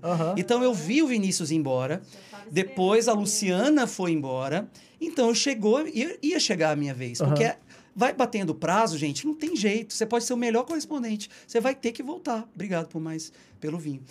e aí, é, eu já fui fazendo meu pé de meia, né? Eu gastava um quarto do meu salário e eu guardava três quartos do meu salário, né? Eu só gastava o mínimo que eu precisava para poder já fazer meu pé de meia, porque eu sabia que meu tempo em Nova York não ia ser o de três anos, ia ser de uma vida. Então eu tinha que começar a me preparar para esse telefonema. Em que momento que você sentiu isso aí? Do- Não, logo que eu cheguei. Eu você cheguei sabendo que eu ia ficar três anos. Não, não, tô falando assim de você, mas de você entender Logo que... no início eu já comecei economizando, João, porque eu sabia que eu ia precisar dessa reserva. Mas que você tinha a intenção de, de que você sabia que sua vida ia ser aqui? Logo antes de quando eu vim como turista, eu já sabia que, que eu queria morar em Nova York. Entendi. Gente, não é incrível você imaginar que ele- eles, quando me convidaram, eles poderiam me convidar para trabalhar ou em Londres ou, no- ou em Tóquio. A Record tem correspondente em Tóquio, na África do Sul, em Londres e tinha, agora não tem mais, no Oriente Médio. Então, eles poderiam me. Ah, e tem na Argentina, que é do lado do Brasil. Já pensou se falasse, você quer ser correspondente? Sim! Oba! Argentina. Vai, amanhã. Nada contra a Argentina, mas, pô... Mas o meu foco era Nova York. Aham. E casou de ser exatamente o lugar que eu queria. Não posso reclamar, né? Foi muito bom, assim. Deus foi muito bom comigo. Então, assim, é, eu já tinha certeza que eu ia ficar, desde o primeiro dia. Só que... Eu não tinha a menor dúvida que eu ia, que o telefonema ia, o telefone ia tocar e eu ia dizer o que eu disse, né? Que foi assim, o meu diretor falou, Jaime, tudo bem? Tudo? Como é que tá a matéria de hoje? Tá tudo bem, eu já sabia. Ah, que bom, já terminou? Já? Pode falar um minutinho? Eu falei, até dois. Quantos minutos você quiser. Já, a minha matéria já está sendo editada, tô livre. Ah, então, Jaime, sabe o que, que é? Eu falei, sei, eu sei o que, que é. eu já ia respondendo para ele. Eu estava tão preparado. Aqui a gente está precisando de você aqui em São Paulo. Ah, lembro que a primeira coisa foi assim, São Paulo, mas eu estava no Rio. Porque eu morava no Rio. Eu trabalhava na Record do Rio. Uhum. Como assim São Paulo? Não, mas é porque agora você não vai mais poder voltar a morar no Rio. E eu tinha família no Rio, sempre fui apaixonado pelo Rio. Sim. Minha conexão com o Brasil era Fortaleza e o Rio, que são cidades de praia. Sempre fui rato de praia. Pra mim, não, nunca passou pela minha cabeça morar em São Paulo. E olha que eu moro em Nova York e adoro. As pessoas às vezes acham um pouco controverso isso. É, é meio louco. Mas eu assim. acho que não é. Eu acho que Nova York tem praia também, né? que é a praia de Coney Island. Tem os Hamptons, enfim. É. Mas não é, claro, que não tem nada a ver. Muito diferente. Realmente aqui tem muitas coisas parecidas com São Paulo. Mas São Paulo nunca me pegou. Eu não, po- eu não sei explicar. Entre Rio e São Paulo, que são as duas principais metrópoles do Brasil, onde é o eixo, que é onde a comunicação acontece, ou você está na Globo no Rio ou na Record em São Paulo, que são realmente as matrizes, né? Band também em São Paulo, SBT também em São Paulo. E a única que fica na- no Rio realmente é a Globo, né? A matriz mesmo, Uhum. que começou tudo lá foi a Sim. Globo. E a, Tu- a TV Tupi, que, que a- acabou há Sim, muitos anos. antes da Globo, né? Mas assim, como assim? Você quer que eu volte para São Paulo? Se fosse pelo menos voltar para onde eu estava? Mas ele disse: você não pode voltar para onde você estava, porque você não pode voltar de onde você parou. Você foi para um outro nível agora. E a gente quer você aqui. Eles queriam que eu fizesse um quadro no Hoje em Dia, que era um programa que tem da Ana Hickman e Sim, tal. sim, sim. Então eu ia acabar aqui virar um apresentador também. Seria maravilhoso também. Seria um plano de carreira perfeito. E realmente, quem sai da correspon- de correspondente ou vira apresentador, né? O Zeca Camargo trabalhou como correspondente, foi virar, apresentou No Limite. Quem mais? Tem vários. O Pedro Bial apresentou o Big Brother, né? O Pedro Bial foi correspondente em Nova York. Né? Você volta para o Brasil realmente, você vai para uma outra categoria. E eles estavam com boas intenções comigo. Mas para mim não era o que eu queria naquele momento. E aí eu falei, olha, primeiro, São Paulo não está na minha, nos meus planos. Segundo, não está na hora de eu ir embora de Nova York. E ele já me interrompeu, falou, não, mas você sabe que você não tem essa opção de ficar em Nova York. Não, você não está entendendo. Olha só. Aí eu disse assim: não, não, eu tenho essa opção. Você que não está entendendo, eu tenho essa opção, eu quero me dar essa opção de ficar. Aí ele falou: não, Jaime, vamos fazer o seguinte. Pensa até o final dessa semana. A gente Cabeça, né? não tá certo o que você tá falando. Você não tá fa- sabendo o que você tá falando. Foi exatamente isso que ele disse. e a gente se fala na segunda-feira. E aí a gente bate o martelo. Aham. Mas saiba que se você ficar em Nova York, vai ser por sua conta e risco. Porque aí a gente acaba a nossa, o nossa, a nossa relação. Uhum. E aí, quando tocou na segunda, eu fiquei alguns dias, é claro, conversando com família, amigos, pessoas que trabalhavam na área, Sim. que eram meus gurus. E aí eles me disseram, Jaime, faz o que o seu coração mandar. Muita gente achou loucura.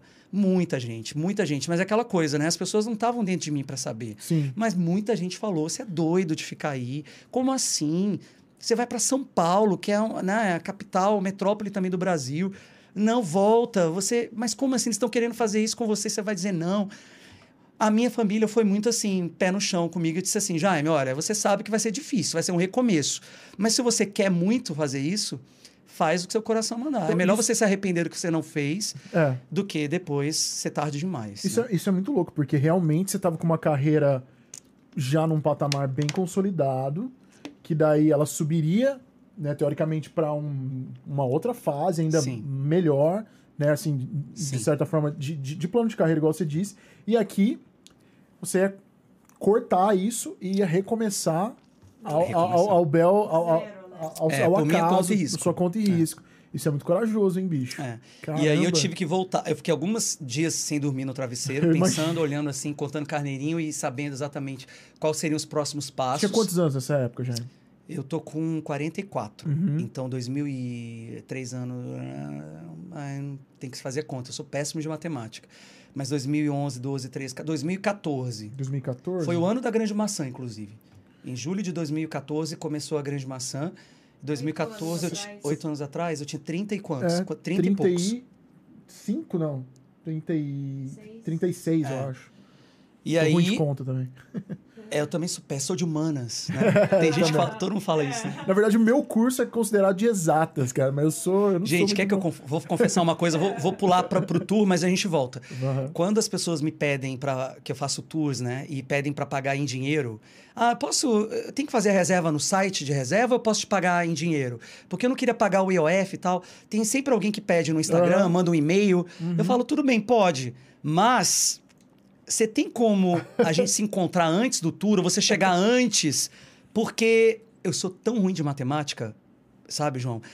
Que eu, às vezes, eu me atrapalho com troco. Eu não gosto de mexer com Eu dinheiro. achei que você falasse que tem que trazer exatamente o valor. Ou trazer, Exatamente. Não tem troco. ou trazer exatamente Não o trabalhamos valor, com troco. Ou com ou então incluso. encontrar antes. Porque aí, na hora do tour, eu não gosto. Primeiro que eu nunca gostei de, de, de, de cobrar. Por mim, eu fazia de graça para todo mundo. É uma coisa que me deixa incomodado. Chato, é É, eu não sou de, de- dessa área de marketing comercial. Então, eu já fico sem graça de cobrar. Eu lembro que no começo, no primeiro ano, as pessoas que chegavam pro tour e que iam pagar em dinheiro na- no dia do passeio, acabava o tour, elas iam embora e eu não lembrava de cobrar, ou então eu ficava com vergonha de cobrar. Putz. E aí, assim, e era, depois eu tinha. elas- as pessoas depois esqueciam, Já mandavam levou uns mensagem. bolos, já? Já, mas bolo não. Nesse sentido que ele tá Nesse falando. sentido, né? mas aí depois eu mandava uma mensagem no Instagram. É, ou então tipo- eles mesmos diziam, porque não era por uma, uma vontade. Às vezes a pessoa esquecia mesmo. e acontece. né? E eu tinha. Eu não tinha aquele jeito né, de cobrar e tal. Mas então, olha, olha isso, eu, eu te fiz esse parêntese, porque realmente eu sou muito ruim de conta. É. Então, até hoje, quando alguém me pede para pagar em dinheiro, eu falo: vamos encontrar antes. É. Você me paga antes, ah, no dia antes, eu vou no teu hotel, porque aí já fica tudo certo. certinho, no né? dia do tour a gente não mexe com dinheiro. Né? Mas a verdade é essa, estou revelando mais um. Mais... Tá, aí é, você tava falando que, beleza, recebeu a ligação. Aí eu tive que voltar para o Brasil, Ah, porque tá. o meu contrato, o meu visto é de jornalista, Sim, né? entendi. Uhum. Não é um visto de trabalho L1, L2. O visto de jornalista é um visto bem específico, que é para mídia, de imprensa. Uhum. E você tem um contrato de trabalho. Então você precisa. Esse visto é válido enquanto você tem esse contrato vigente. Entendi. Quando você está trabalhando aqui, ele vai sendo autorrenovável. E se o seu contrato está vigente, o, o visto está vigente. É bem Olha só. simples assim.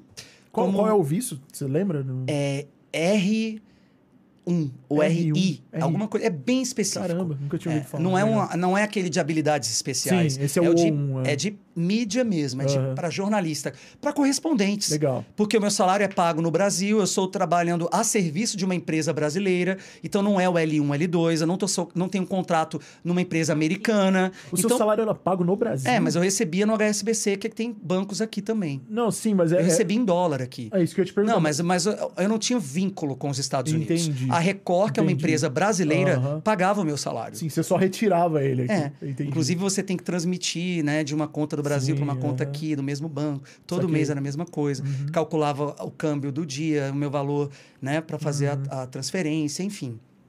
Mas, é, quando termina esse meu contrato da TV Record, eu tive que voltar ao Brasil para assinar a rescisão de contrato. Sim. E aí esse visto de imprensa deixaria de existir. Como eu voltaria para Nova York? A minha casa estava montada. Lembra que eu disse que eu continuo Sim. morando na mesma no casa? Eu não podia fechar a minha vida aqui, voltar para o Brasil, encerrar minha vida com a Record e voltar para Nova York de novo. Porque eu não ia conseguir voltar. Eu ia estar sem trabalho, como é que eu ia conseguir meu visto de turista, por exemplo? Uhum. Né? E nunca foi uma opção também fazer uma, uma viagem para Nova York e ficar é, de forma ilegal aqui. aham. Então, eu tive que batalhar, pensar um jeito de voltar pela porta da frente, né? E aí eu lembro que essa minha viagem de Nova York para eh, Guarulhos, eu não consegui dormir, João. Eu imagino, porque eu cara. fui nesse, nesse voo que nasceu a Grande Maçã. Porque eu tava... Eu peguei, como eu sempre falei, já falei aqui nesse podcast, sempre gostei de papel e caneta. Então eu peguei um caderno e fiquei planejando o que poderia ser, de que maneira eu poderia voltar. Uhum. E aí eu pensei no blog, fui pesquisar se existia um jeito, por exemplo, de eu criar o meu blog, A Grande Maçã, e entrar lá no consulado, pegar o meu visto de imprensa de novo, como blogueiro, e voltar. Aí eu descobri que naquela época, em 2014, não era tão fácil assim. A TV já tá, a, a internet estava crescendo muito, mas se eu criasse um blog, por exemplo, no Blogspot, por exemplo, né? Não tem um monte de lugares Aham. que você pode hospedar o Tinha seu uma época blog? que era, que era, que era moda. né? Blogspot, Aham. blogger.com, tem vários. Todo mundo pode ter um blog, é ou não é? Então, para o consulado, isso não era uma regra. Não tinha- não eu tinha- teria que ter um blog, mas eu teria que estar acessado em um grande portal de internet. De uma redação de TV, Uhum. ou de jornal, ou de rádio. Aí sim eu poderia tentar. Quando eu descobri isso, o que é que eu fiz? Comecei a descobrir qual seria o jeito de trazer a grande maçã para ou para o UOL, G1, R7, é, Terra, IG, Portal IG, Yahoo Brasil. Eu marquei reunião com todos esses portais. Eu falei, eu não vou desistir enquanto eu não conseguir voltar. E aí eu planejei o que seria o portal A Grande Maçã, né? Que seria um canal de vídeos, dicas de turismo, é um lugar que eu escreveria sobre o que está acontecendo em Nova York. Como eu tenho essa minha pegada jornalística, esse, é um, esse é um diferencial do meu blog. Não é só diquinha de compras e comidinha e tal. Eu também mostro o que está acontecendo todo dia no- em Nova York, né? E aí eu apresentei esse projeto, né? Então eu fiquei três meses, na verdade. Foi o tempo que durou Ficou três meses no Brasil, no Brasil. correndo atrás. Porque eu não queria só deixar na portaria da redação. Com certeza. A maioria dos lugares que eu ligava falavam assim: ah, você tem esse projeto? Legal. Deixa com a secretária, deixa na portaria, deixa na redação. Você tem isso impresso? Falava, sim, mas eu quero apresentar esse projeto. Não quero só deixar para você e depois você me liga. Não. E como eu estava muito com muita vontade de voltar logo, eu estava desesperado, Uhum. eu sabia que eu conseguiria vender melhor o meu projeto, né? Se eu tivesse lá olho no olho. Lembra que eu disse no começo que eu nunca fiquei muito nervoso, apesar de estar por dentro Sim. muito nervoso? Aham. Então eu sabia que isso era um trunfo, né? Que eu conseguiria ficar calmo. Então eu marquei, fui conseguindo marcar. E era só mês que vem. Eu falei, tá bom, eu espero mês que vem. Aí eu, droga, mês que vem. Mas não, no telefone, não, claro, claro. Desligava eu, droga. Só no mês que vem. Caramba. Mas eu fui marcando as reuniões. Eu lembro que teve um portal, que foi o Terra, que. Não, foi o Portal IG, que falou assim: Jaime, que incrível, era o que a gente precisa. A gente está fraco em Nova York, na área de internacional, viagens e turismo. Não tem nenhum blog em Nova York, o nosso blogueiro em Nova York não está mais. Perfeito, timing perfeito e tal. A gente quer sim. Mas aí não tinha, por exemplo, não, não faziam o layout do blog, eu ia ter que fazer tudo por minha conta, eles iam só hospedar, que seria uma opção também, mas eu estava tentando o melhor dos dois mundos. Uhum, ter, o ter também todo o suporte deles, né? Sim. foi quando surgiu o R7, que já eram da, da, Da da casa, foram super acessíveis, porque já me conheciam, eu era da casa. E aí é, eles falaram: não, Jaime, a gente faz tudo para você. Fizeram a logo, fizeram todas as abas, tudo. Nossa, é incrível, você vai estar lá pra gente, então vai ser um, uma- um braço da Record no R7, vai ser perfeito. O ruim é que paga muito pouco, né? Então meu salário despencou. Internet não paga como TV. Então imagina, eu trabalhei 20 anos como repórter na frente das câmeras. Eu saio da TV e vou parar na internet, o meu salário despencou. Foi aí que te- também surgiu a intenção de fazer passeios também, porque eu Entendi. precisava equilibrar as minhas contas, né? Cara, mas você conseguiu uma coisa muito foda que foi esse objetivo, é, é, arquitetar essa, Foi, foi esse arqui- plano de. Foi nesse eu voo, vou- é, nesse então, voo. De, de conseguir Por isso que eu não dormi no voo. achar um lugar relevante pra hospedar e daí sim te dar um suporte pra, Aí sei lá, seu marquei entrevista, marquei e consegui o visto. E o visto foi tranquilo daí de tirar? É, porque daí você já tava, você tava com. E eu precisei levar um novo contrato. Lembra que eu disse que tem sempre que ter um, tem Sim. que ter um contrato? Aham. Então, esse contrato é o mais importante. E aí, como já era uma renovação de visto, eles só carimbaram e renovaram. Que legal, cara. Já renovei mais quatro vezes já. Porque você tem que ficar renovando. Eu já tô aqui, de- já tô há 10 anos morando aqui em Nova York. né? Primeiro era a renovação anual, depois ficou reno- renovação a cada quatro anos. Uhum. Ficou muito melhor também. Mas enfim. E é isso. E aí Você não surgiu. consegue aplicar pro Green Card? Então, depois, momento? agora que eu tenho empresa, porque a Grande Maçã, depois do portal R7, depois de ter o blog ter nascido, o canal de vídeos no YouTube e tudo mais, aí é, surgiu a empresa de tours. E os primeiros grupos eram porque era tipo encontro, sabe encontrinho que chamam que os blogueiros fazem? Sei, aham. Encontro com seguidores. aham. Era isso. Só que aí começou, eu marcava um numa semana. Aí depois o pessoal que tá sempre chegando, gente, turista. Toda semana tem turista. Sim. E aí eles começaram a sentir necessidade de me agradecer, porque as dicas da Grande Maçã me ajudaram a montar o meu roteiro. Eu quero, trouxe um presente para você, vem no meu hotel. E eu começava a ir nos hotéis, eu sempre fui muito assim acessível, porque eu adoro conhecer todo mundo. Eu adoro conhecer gente, por isso que eu adoro fazer os passeios com os turistas toda semana, porque a gente troca experiência, eu aprendo todo dia com, com eles. Eles aprendem comigo, mas eu aprendo com eles Com também. certeza. E é muito legal pegar essa energia que eles trazem de primeira vez em Nova York. Porque quando a gente mora muito tempo em Nova York, você fica meio blasé, né? Você fica meio assim, se sentindo nova-iorquino, já não, não acha mais graça na Times Square, não acha mais graça em nada. Tudo pra você, ah, que bobagem tá fazendo isso. Pô, aquela empolgação de turista, você perde. E isso, pra mim, toda semana Se renova. se renova. Você E é pega muito isso da legal. galera. Pego. né? E eu sempre pergunto no começo do passeio, quem tá vindo pela primeira vez em Nova York? Algumas pessoas vão do aeroporto pro tour, Uhum. porque querem fazer no primeiro dia para pegar todas as dicas e tal. E aí, aí eu pergunto, quem tá entrando na Times Square pela primeira vez agora? E aí as pessoas levantam a mão. Eu fico de olho nessas pessoas, eu fico acompanhando elas. Vê as Quando eu chego no reações, Central né? Park, é a mesma coisa. Alguém tá pisando aqui pela primeira vez? Aí tem sempre alguém que fala, eu já, é minha primeira vez no Central Park. Jura? Não, pera lá. Aí já pego na mão, aí já quero pegar aquela energia, porque eu sei que é muito legal. É. E pra mim foi. Então por que, que eu quero esquecer esse dia, esse meu momento? Por que, que eu quero agora, sabe, fingir que pra mim é tudo normal? O Marcos Mion fez isso muito bem quando foi agora pra Globo. Né? Ele não fingiu costume. Uhum. É. O Marcos Não, ele, Mion ele escancarou. né? E é muito legal. As pessoas se identificam com isso, sabe? Uhum, com pra que, que você tem que fingir que você tá na Globo e que você, ah, meu crachá da Globo e Tô tal? acostumado. Não. É. E ele Já- já até tinha passado pela Globo. Sim, há- há mas ele estava né? muito feliz de estar ali. Sim. Né? E ele não escondeu isso. E eu não escondo também. Você, desde o começo, quando você, quando você fundou a Grande Maçã, e daí rolou de se hospedar lá na- no R7, você já começou a contar com uma audiência no começo? Como é que foi? Sim. É, você já começou... O R7, gente, na época, inclusive, agora eu não sei como é que tá, mas ele tava. Ele tinha mais acesso do que o UOL. Olha só. Ele só perdia pro G1. Era o Então segundo já- maior portal do Brasil. E sempre que você tem algo relevante, por exemplo, eu lembro que um, um dos top 5 de posts do R7 foi. Eu, eu resolvi mostrar onde a Anitta tinha gravado o clipe Paradinha. É uma música que ela gravou em espanhol. Sim. Foi o primeiro, primeiro grande sucesso internacional dela. E ela fez o clipe em Nova York.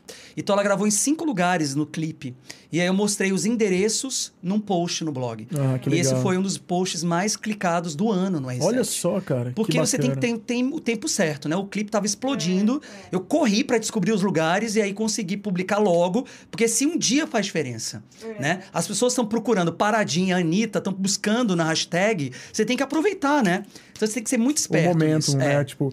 E, e é? da- e da- e daí- aí eu comecei a pegar e, a publicar, então teve muita visibilidade por causa disso. Uhum. Né? Respondendo a sua pergunta, foi muito bom, porque te- teve muito, muitos acessos logo no início. Uhum. E o seu, o seu canal do YouTube, ele surge junto? Junto, no ne- mesmo nessa-. E, o Lembra R7 do também- projeto? Eu apresentei esse projeto no PowerPoint. Com Foi tudo. todo mó. Fiz Aham. o maior. Três meses. Quando as pessoas marcavam reunião para um mês depois, eu tinha tempo de sobra. Eu não ia pra praia. Eu tava no Rio, mas eu não ia pra praia. Eu ficava no computador, caprichando na apresentação, ensaiando no espelho, sabe? E, e pensando em todas as possibilidades. Eu já tinha uma visão ali que o YouTube estava crescendo, que tinha que ter essa multiplataforma, que não podia ser só um blog, nem só um canal, nem só. que tinha que ser um pouco de tudo. Uhum. Eu, tinha, eu tava vendo o que, é que já tinha de blog em Nova York, de brasileiro. Então eu tinha que ver qual é o meu diferencial, o que, é que ainda não está sendo feito. Eu sempre pensei muito nisso. Até no tour também, né? Por que, que o meu tour é diferente dos outros? Porque eu pensei, o que, que ainda não tem? Eu sempre gostei de cinema. O movie tour tem espanhol e tem inglês, mas nunca teve um movie tour em português. Quando eu vim como turista, eu fiz nesses sete dias. Mas eu fiz em inglês. E o meu inglês não estava tão bom em 2009, eu perdi muita coisa. Um tour no ônibus, as cenas dos filmes iam passando na tela do ônibus, sabe?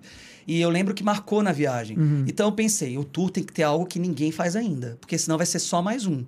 E a mesma coisa com o projeto da Grande Maçã. A, a Grande Massa ainda, até hoje, conta com o R7 por não, trás. Não, o não, R7 já não tem não. mais. Ah, em dezembro, agora na pandemia, eles fizeram uma série de reformulações. E agora você e é aí, a independente. Grande Maçã Ah, é verdade, você dançou. falou. É. Você falou que você é o editor-chefe É, agora e que você fala o que você quiser lá. É, é, é. Legal. Mas tem novidades vindo por aí. Legal, Provavelmente em julho, que é o aniversário da Grande Maçã, eu vou anunciar.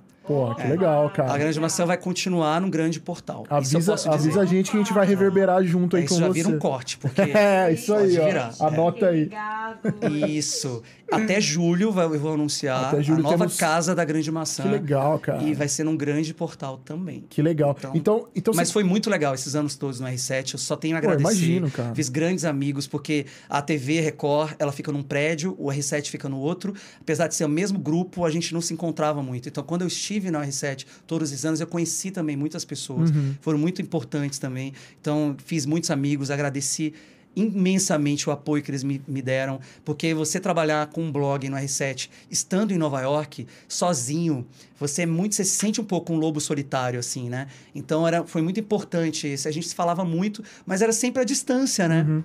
Então, só quando eu ia renovar o contrato, que aí eu ia para lá e aí a gente se via pessoalmente, mas o ano inteiro à distância. você tava aqui. Mas deixo muitos amigos, queria mandar um beijo para todo mundo do R7 também. Que legal. E é isso, né? Uma nova fase. É, no fim das aí. contas, eles, eles, a Record acabou te trazendo duas vezes pra Nova York, né? Sim, verdade. E, e fez a diferença pra você. É. Cara, muito legal. Mas Sim. com certeza.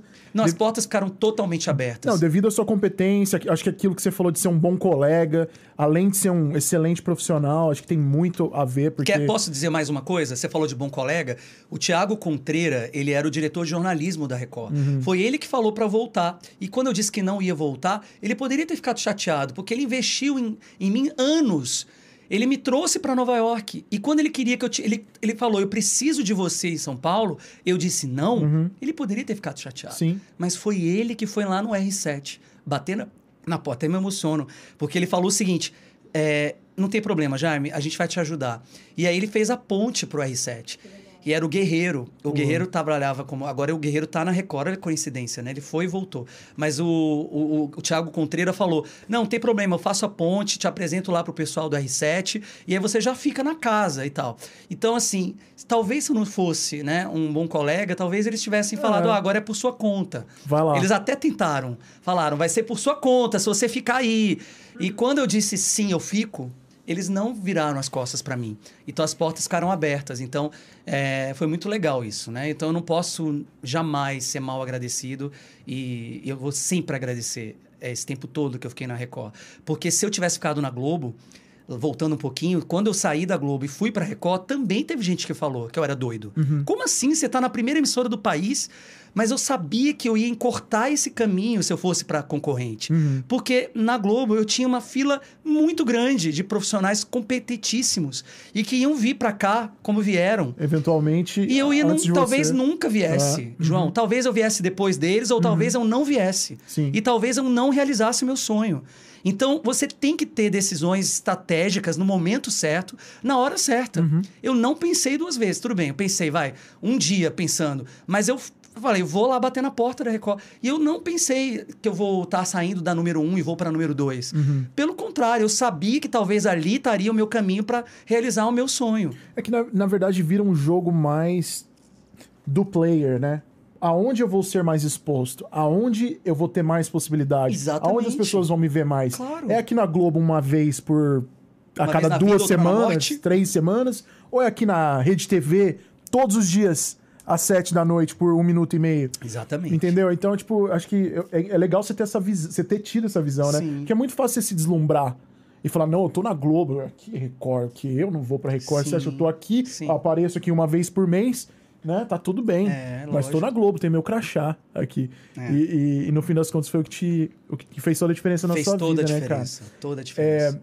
Agora, continuando um pouco na linha do tempo que a gente tava, eu queria saber um pouco desse trabalho, né? Que você começou a falar de como surgiu o lance dos tours. Eu imagino que a, a- galera começou a te conhecer pela Grande Maçã e te procurar. Como é que você pensou? é, Eu sei que você não tem uma visão muito é, de, de, de, de Negócio, de, de comércio, de ser um é. comércio, assim, mas Sim. virou um modo de. Virou sem querer. Né? Tipo, Virou sem querer. Como é, que- como é que foi isso aí, cara? Começar esse lance de, de tour e, e- e se você quiser contar como funciona, quais são as coisas que você oferece. É, na verdade foi assim, por acaso mesmo, sem querer totalmente, porque é, eu começava a encontrar com as pessoas, elas traziam presentes pra mim pra agradecer, e eu ia nos hotéis e eu mostrava que eu tava indo nos hotéis. Porque eu queria mostrar, a pessoa teve o maior cuidado de trazer um presente pra mim, eu não vou receber, dar um beijo e ir embora. Eu filmava, olha que legal, pô, muito obrigado, e abri o presente, porque a minha mãe sempre me ensinou, meu filho, receba o presente, abra o presente, né? Então eu abri o presente, e aí, isso foi virando também uma bola de neve. A gente já falou de bola de neve duas vezes nesse ano, não é, Camila? E aí virou uma bola de neve. E aí eu ia. Cada vez mais as pessoas falavam: Ah, eu também trouxe um presente. Ah, eu também tenho um pra te dar. Também quero te agradecer. Também quero te conhecer. Também quero bater uma foto. Começou a ficar impossível ir nos hotéis. Porque eu tinha que escrever pro R7, eu tinha que fazer as minhas outras atividades. E aí eu comecei a dizer não. E aí, um não, depois o segundo não, o terceiro não, começou a me incomodar também. Entendi. Aham. E as pessoas falavam, pô, mas você foi naquela semana. Aí eu pensei, não, se eu for uma vez por semana, não vai me atrapalhar tanto. Então, quando coincidia de a pessoa me mandar uma mensagem, eu tava ali perto do hotel daquele, daquele casal, daquela família, por que não? Eu ia, desviava um pouquinho, atrasava um pouco, talvez, mas eu ia, dava um beijo, conhecia, batia uma foto. Aí eu não postava mais, mas essas pessoas postavam e marcavam a Grande Maçã. Olha, o meu encontro com o Jaime da Grande Maçã em Nova York, nem acredito que eu encontrei com ele. E aí marcavam. E sem querer as pessoas continuavam então acompanhando, me stalkeando. E diziam, pô, você encontrou eles, vai ter que me encontrar também. e aí, meu Deus do céu, e agora E como é aí? que vai ser? Aí foi ficando quase brasileiro quase não vem pra cá, né? então, né? E tava ficando insustentável mesmo. E aí eu e aí teve um momento que uma dessas pessoas, dessas famílias, mais de uma, começaram a sugerir. Jaime, olha só, é sério, a gente quer muito te encontrar. Você é muito bom no que você faz. Cobra. Você pode cobrar. Quanto você quer pra gente se encontrar, você trocar uma ideia com a gente, dar umas dicas, a gente senta junto, você vem no nosso hotel. Quanto equivale a sua hora de trabalho? Porque Olha. você tem um valor, eu sei, é o seu trabalho. Porque eu dizia, né, João? Eu falava que eu não tinha tempo, Sim. que eu estava ocupado, que eu gostaria muito, mas não era possível.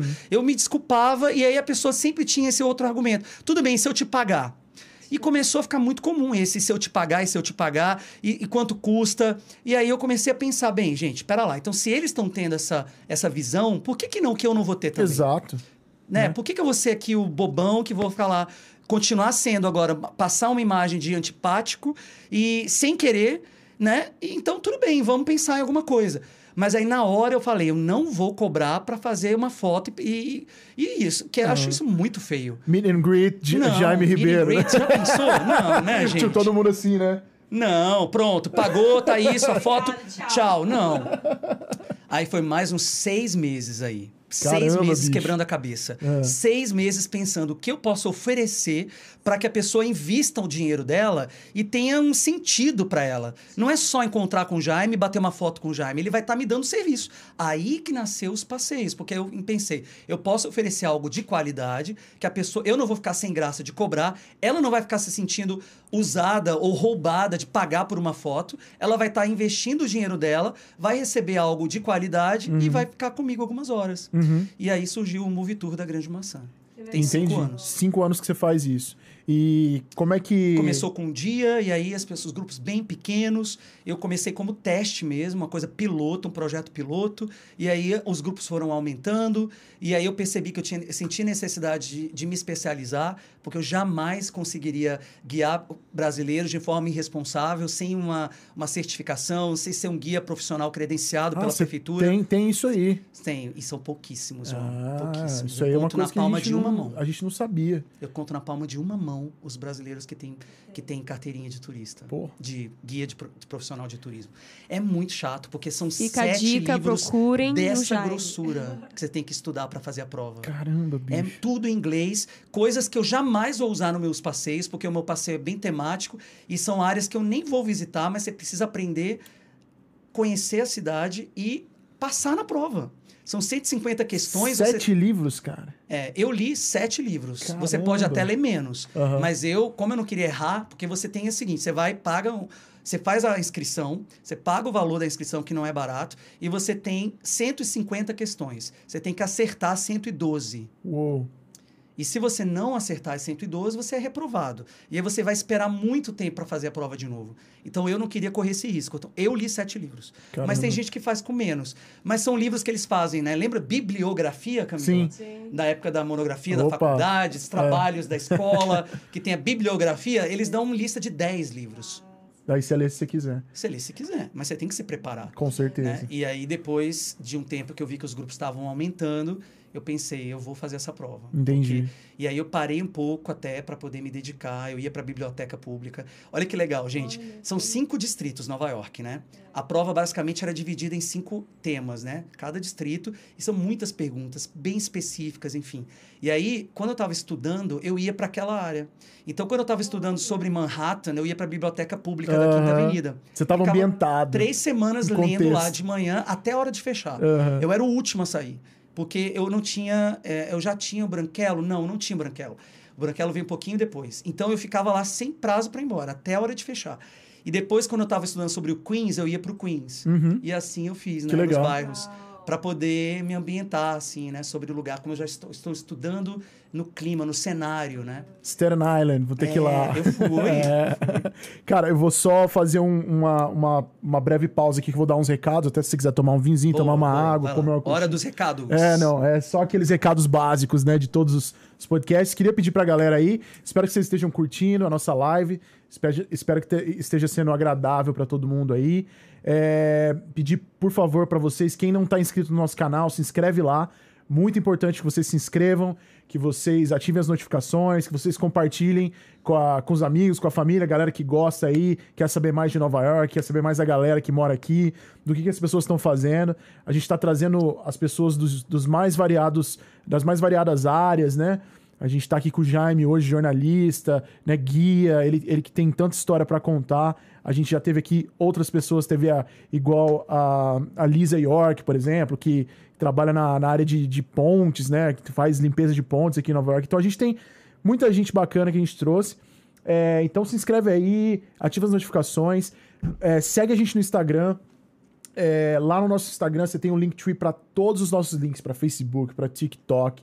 A gente tem é, também, a gente está em todas as plataformas de streaming, né? O Spotify, o Google Podcast, o Apple Podcast, tá tudo lá. Então, é, só queria pedir para vocês aí para dar essa força, para a gente dar essa moral, que a gente está começando esse projeto aqui. É muito trabalhoso, mas muito prazeroso também. E a gente precisa de vocês para dar essa força e para curtir esse conteúdo. E também não esquece de seguir o Jaime lá no, no, no perfil dele do, do A Grande Maçã, né? E se você estiver vindo para cá, ele também oferece esse serviço aí de, de guia, né? Com, com, mais especializado no lance de, de, de, de, cinema, né? É, tem tudo um pouco, né? Tem, Queria tem... que você falasse um pouquinho só como é que, como é, que é a altura, assim, É, como que tem- é um... um- Só deixa eu só Ah, desculpa. dar um recado. Eu não sei se você falou do Ah, não canal falei do de cortes, cortes, né? que eu coloquei aqui pra Fala aí, galera. fala aí, diretor. Procurem no. Bom, a gente tem no nosso Linktree também no, no Instagram. É, depois que vocês saírem aqui do YouTube, já corre pro Instagram para seguir a, a nossa página. E aí vocês já vão achar lá também o A Brother Cortes, que é o nosso canal oficial de cortes. Que logo mais a gente vai postar também aqui os momentos mais marcantes dessa nossa conversa com o Jaime. Mas Camila, você não vai aparecer nenhuma vez É, então, ela tá falando... e- Aê, Ah, liga, liga a luz. É que a, é que a Acende luz tá... Ah, tá? Aê! Aê! Oi! Eu sou a Camila, gente. Eu tô Olha aqui só. hoje de co-host e, Chefona da, da porra toda. e chefona da porra toda. Não queria falar, não, mas é verdade. Tô brincando. Pois que legal, vocês E é isso. cortando as câmeras, super legal. Eu já tô me inspirando aqui, viu? Pegando várias dicas. Volta pra câmera de a outra. Agora, agora não, aquela. Agora eu quero que você olha eu me metendo. Vem aqui a- com a tua cadeira pra trás. Não, na, na, na geral. Aí. Deixa eu ver Ah, se você ah aparece. Aparece um pouquinho. Olha lá. Cara. Olha, agora tá todo mundo na mesma câmera. Cara, meu- você contou meu segredo. Era pra fingir que a gente tava distante, tinha um outro espaço. Entendi. Até parece, né? Porque essa câmera Ah, dá pra ver vocês também. Pés, né? ó. Olha o meu pé, olha o meu pé. Tá, tá ótimo, é isso aí. Vamos que vamos. Isso aí, a gente... Muito legal. Então são quatro, na verdade. É, na verdade, sim. A São gente, a- a quatro, gente tem... né? É que o nosso... Um, dois, três, quatro. É, o nosso switcher ali, ele, ele comporta até quatro câmeras e a gente consegue fazer esses cortes ao vivo. Fica, fica bem legal, dá pra... Que legal. Pras lives, É, a assim. ideia é no ano que vem, porque esse primeiro ano, ah, como eu falei, são quatro temporadas já, mas ah, esse é o primeiro ano com câmera também. Ah, A legal. animação. legal. E aí cada cenário, cada, cada semana, toda terça, é um cenário diferente. Aliás, eu já vi que o Elton tá aqui também assistindo, o Elton Sim, Dável. sim. Queria agradecer publicamente, porque o Elton Dável, se não tivesse comigo esse ano, ele veio de Boston para assumir essa direção criativa. Ele tá tomando conta de praticamente todo o canal. Que legal, e, cara. e também o podcast. Então, é, e a gente tá junto nessa empreitada, porque eu percebi que sozinho eu não estava conseguindo. É difícil, né, cara? Muito difícil. É uma empresa... Muito difícil. E até hoje eu não tinha encontrado ninguém que eu percebesse que, que vestia a camisa e que gostasse também do meu trabalho. Ele já acompanhava a Grande Maçã antes de vir morar em Boston. Ah, ele já acompanhava legal. do Brasil. Ele era seguidor, acompanhava o meu trabalho de longe e sempre elogiou muito e sempre disse: Jaime, Bacana. tem que fazer mais alguma coisa, tá faltando alguma coisa no canal. Ele sempre deu muita dica à Uhum, distância. uhum. E quando ele veio para Nova York, eu pensei, pô, é o cara perfeito Pra trabalhar junto. né? Legal. E, então ele agora é diretor, sócio, ele é co, co, co, co-owner da Co-owner. Grande Maçã, Braço direito. esquerdo, tudo. E o Elton tá acompanhando a live. Um abraço, tá, Elton. Abraço pro Um abraço é, pra Elton. o você Elton aí, cara. também responde todo mundo, ele tem todas as senhas e é a pessoa que tá junto comigo nessa temporada do podcast. Que legal. E aí esse ano então é ao vi não é ao vivo, mas é ao ar livre. Pô, que E bacana. foi muito legal. Que bacana, Lembra que eu cara. falei, João, que eu comentei com você que eu sempre gostei de pensar em algo que ainda não estava sendo Sim, feito aham. para ter um destaque? Aham. Eu acho que isso é alguma coisa que eu levo, que eu, eu trago na minha bagagem de, de, de jornalista, Sim. de saber que tem que ter alguma coisa exclusiva, que tem alguma coisa, de, um diferencial para se destacar. E aí eu pesquisei, gente. Lá atrás tinham poucos, não tinha nenhum em Nova York. Então, a, a primeira temporada das quatro, o slogan era o primeiro podcast é, brasileiro feito em Nova York. Legal. Porque eu vi que não tinha nenhum. Você veio abrir, uma, abrir a É. trilha pra galera aí, ó. Mas esse foi o slogan da primeira temporada. Aham. Porque eu sabia que mais cedo ou mais tarde iam ter outros colegas e eu queria muito que viessem Sim. muitos, porque quanto mais podcasts em Nova York, Mais gente melhor. ouvindo. Não é por Ah. isso que, que os podcasts no Brasil estão sempre fazendo collabs Crossovers e entre- crossovers, é. porque é uma maneira de você estar na plataforma. Eu, quando tô vendo, eu falei pra vocês que eu tenho alguns que eu gosto de, de assistir. Quando eu tô assistindo um, já aparece na, na, na aba de recomendados outros de outros podcasts. Então, se eu tô é, como é que eu posso? Consumindo um, automaticamente eu vou consumir os outros, Uhum. né? Então todo mundo ganha. Então a união faz a força, né? A, a gente, eu acredito nisso muito, cara. Que uma vez eu até vi os caras do Flow falando isso, que eles, né, é, nessa, nessa rede de apoio, porque quanto mais podcast surge, mais as pessoas assistem e ouvem podcast, mais todo mundo ganha. Exato. Então a gente tem que realmente, sabe, se apoiar. Claro. Até eu vou te falar que a gente se põe à disposição pra ajudar em qualquer coisa que você precisar, eventualmente. Sim, que a gente também, puder ajudar, a também, gente tá claro. aí. Nossa, já Sem tá vindo dúvida. aqui, já é uma. Não, mas incrível ajuda. essa, a gente essa tá, ponte, essa troca, a gente né? tá disponível também pra qualquer coisa que, que eventualmente a gente possa fazer por vocês também. É muito, muito legal mesmo. Mas aí, no caso, essa temporada eu falei, caramba, e agora? Tem que ser outra coisa também diferente. E aí veio a história do ao, ao ar livre. Legal, Né? legal. Porque aí eu pensei, cara, eu tô em Nova York, vamos fazer o ar livre? E o Elton topou essa minha loucura. E aí a gente também foi pesquisar para ver se já tinha algum no Brasil. E não tinha. Uhum. Caramba, nenhum outro podcast. E aí, engraçado que o, o Elton falou para mim, a gente estava preparando, a gente gravou em setembro o podcast de estreia da temporada 4. E aí ele falou assim, Jaime, temporada 3, desculpa. E aí ele disse assim, é, vamos soltar em março ou em abril? Não, falei, vamos, vamos ver. Não, primeira ideia era fevereiro. Aí a gente pensou, porque eu tinha gravado com o Júnior e a Ana Luísa no Uhum, outono. uhum. O cenário era bem diferente. Entendi. Falei, não, vamos ver, vamos gravar o de estreia e tal. E aí, olha que interessante. É, o Elton viu que, que o podcast de duas meninas estava fazendo uma versão de verão na varanda do hotel no Rio de Janeiro. Hum, E aí ia ser ao, ao ar livre. Aí ele falou, cara, mas a gente vai perder esse time. tem que lançar. Tem dois episódios gravados. E eu tinha mandado para uma amiga que é jornalista, como eu tenho muitos amigos da época de, de redação, e ela é assessora de imprensa. Ela falou: Jaime, eu vou fazer o seguinte, eu vou ajudar você. Porque esse gancho vai ser muito bom para divulgar nos sites de notícia no Brasil. Primeiro podcast ao ar livre brasileiro. Uhum. E em Nova York, caramba, o melhor dos dois mundos. Então já vai ser algo inovador. E ela me ajudou na divulgação. Ela mandou, disparou no mailing, o mail de um assessor de É, imprensa. que é, a o- nata, né? eles guardam as sete chaves, Estamos né? precisando disso aí. É, a gente tá, a gente tá à procura, seu Estamos procurando né? esse- O que você precisa? O que, que você precisa? Mandar para as pessoas certas, né, João? Com certeza. São cara. editorias de informática, cadernos de internet no- nos jornais, nas redações, para avisar e para divulgar. Então, ela fez esse trabalho, a Carla, uma querida, Carla Rodrigues, e de Fortaleza. E aí a gente precisou correr para lançar logo, porque senão a gente ia perder esse. O, o timing. É, né? Uhum. Essa história do- de ser o primeiro ao ar livre. Né? O projeto foi bem pontual delas. Foi um verão, porque elas têm ainda. Já voltaram até pro estúdio. Acho que é o pod delas. É, pode delas. Pode foi, delas, só, né? foi só no verão mesmo, que elas estavam viajando de férias. É uma Entendi. coisa assim. Mas a gente conseguiu. O Elton falou, Jaime, agora, tem que ser amanhã. E a gente soltou para poder não perder o ineditismo, né? Que essa história do. É importante. É importante. Nessa... Legal. Tem, tem pergunta aí? É, Perguntaram aqui se você, nesse tempo que você tá aqui e tal, se você formou família, casou e tal. Acho que você Não, falou que não, você é só solteiro. namorei. Falou que continuou é, só solteiro. namorei, mas não casei. Tenho um filho que é o Branquelo. O Branquelo. Temos a réplica do Branquelo, o É. irmão do Branquelo Olha aí, aqui. Isso. aí. que legal, e é cara. muito. Vocês têm o. o A gente tem o Murilo. A gente É. tem o nosso sabem- filho Murilo. Cara, Por Vocês enquanto que tá dá ótimo. muito trabalho, É. né? Dá. Apesar de que o Elton é mais independente que o cachorro, mas. É, mas aquele ali, ele é meio mimadão. é, ele é mimadão, mas ele, é precisa sair. Não, ele não precisa sair, mas Gente, ele eu é. sempre tive essa dúvida. Me ajuda aí, me tira essa dúvida Cara, então agora. o, o meu gato, o nosso gato. Eu sempre pensei, parei pra pensar. Eu nunca vejo gato passeando na rua com os Não, donos, com eles não- coleira. eles não A gente saem. tentou. Eles não precisam sair, tentou. eles não sentem necessidade Cara, de nosso- gastar energia. O nosso porque eu- gato odeia. Mas então é isso mesmo. O, o mundo deles é um apartamento. O gato. Eu fico é- pensando, gente. ele, ele gosta muito de uma rotina, cara. É, eu sei que que, ele me disseram mesmo que o gato estabelece. é o, dono, é o da casa, não é, dos donos, né? Ele, ele mesmo estabelece. Então, assim, é, por exemplo, o Murilo odeia sair de casa e andar de carro. Ele tem pavor. Então, quando a gente veio da Flórida pra cá, Ah, foram dois sofreu. dias de viagem Parando dele miando o tempo inteiro, assim, mas sem parar. E a gente tava com medo, cara, porque ele, ele começava a ficar ofegante. A gente falou, meu, ele vai, Caramba, ele vai, vai ter ter um um ataque no coração. Ter que um será que vai acontecer, entendeu? Com esse gato. Sobreviveu.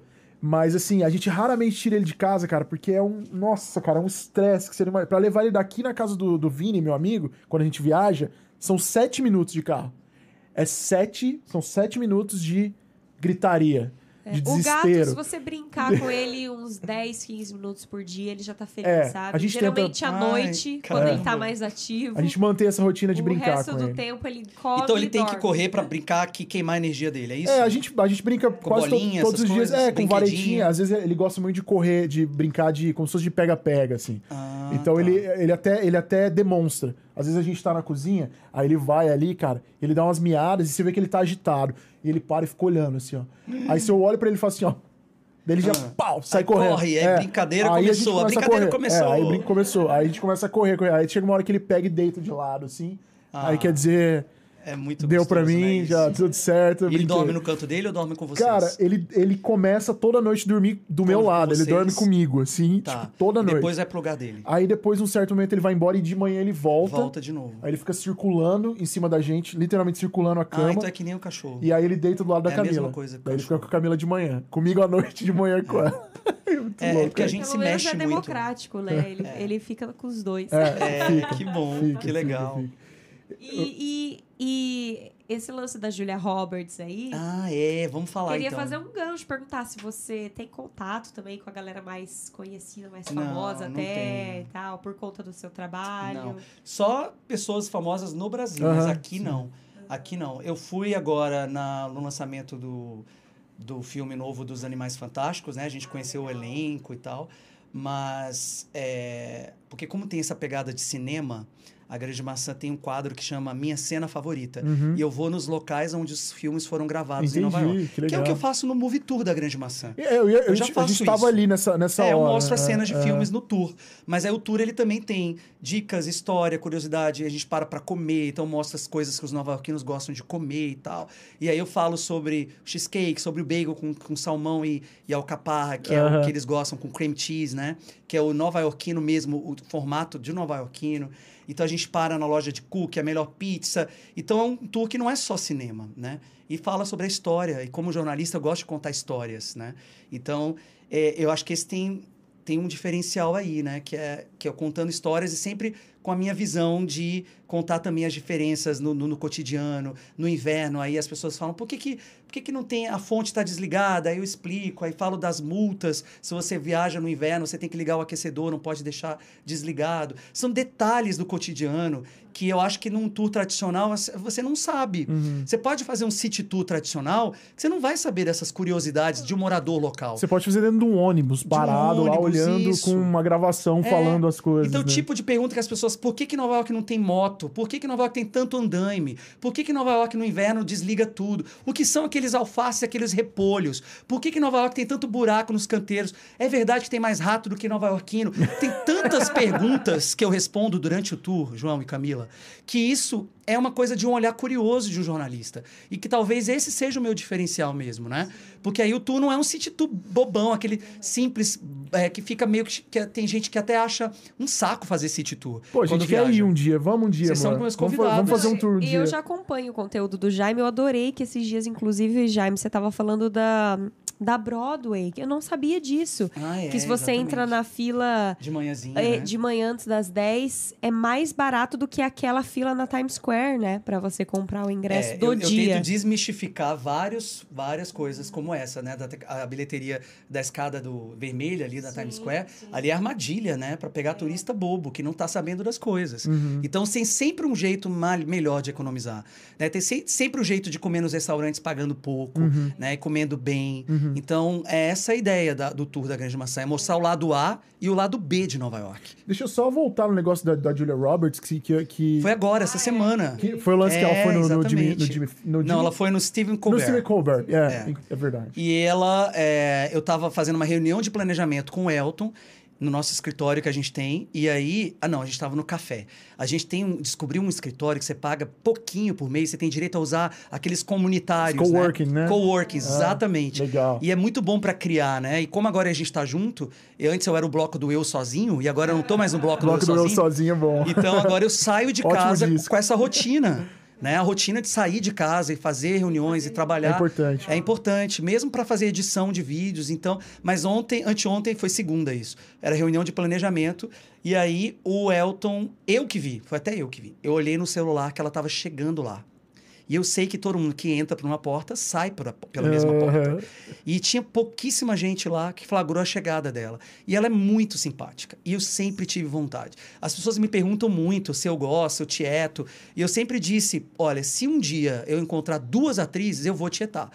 As outras, qualquer uma, Lady Gaga, Madonna, todo mundo, da mais da maior, mais grande, da maior a menos importante. Eu nunca fui muito assim, talvez pelo meu trabalho, mas, mas eu falei, sempre falei para quem me perguntava.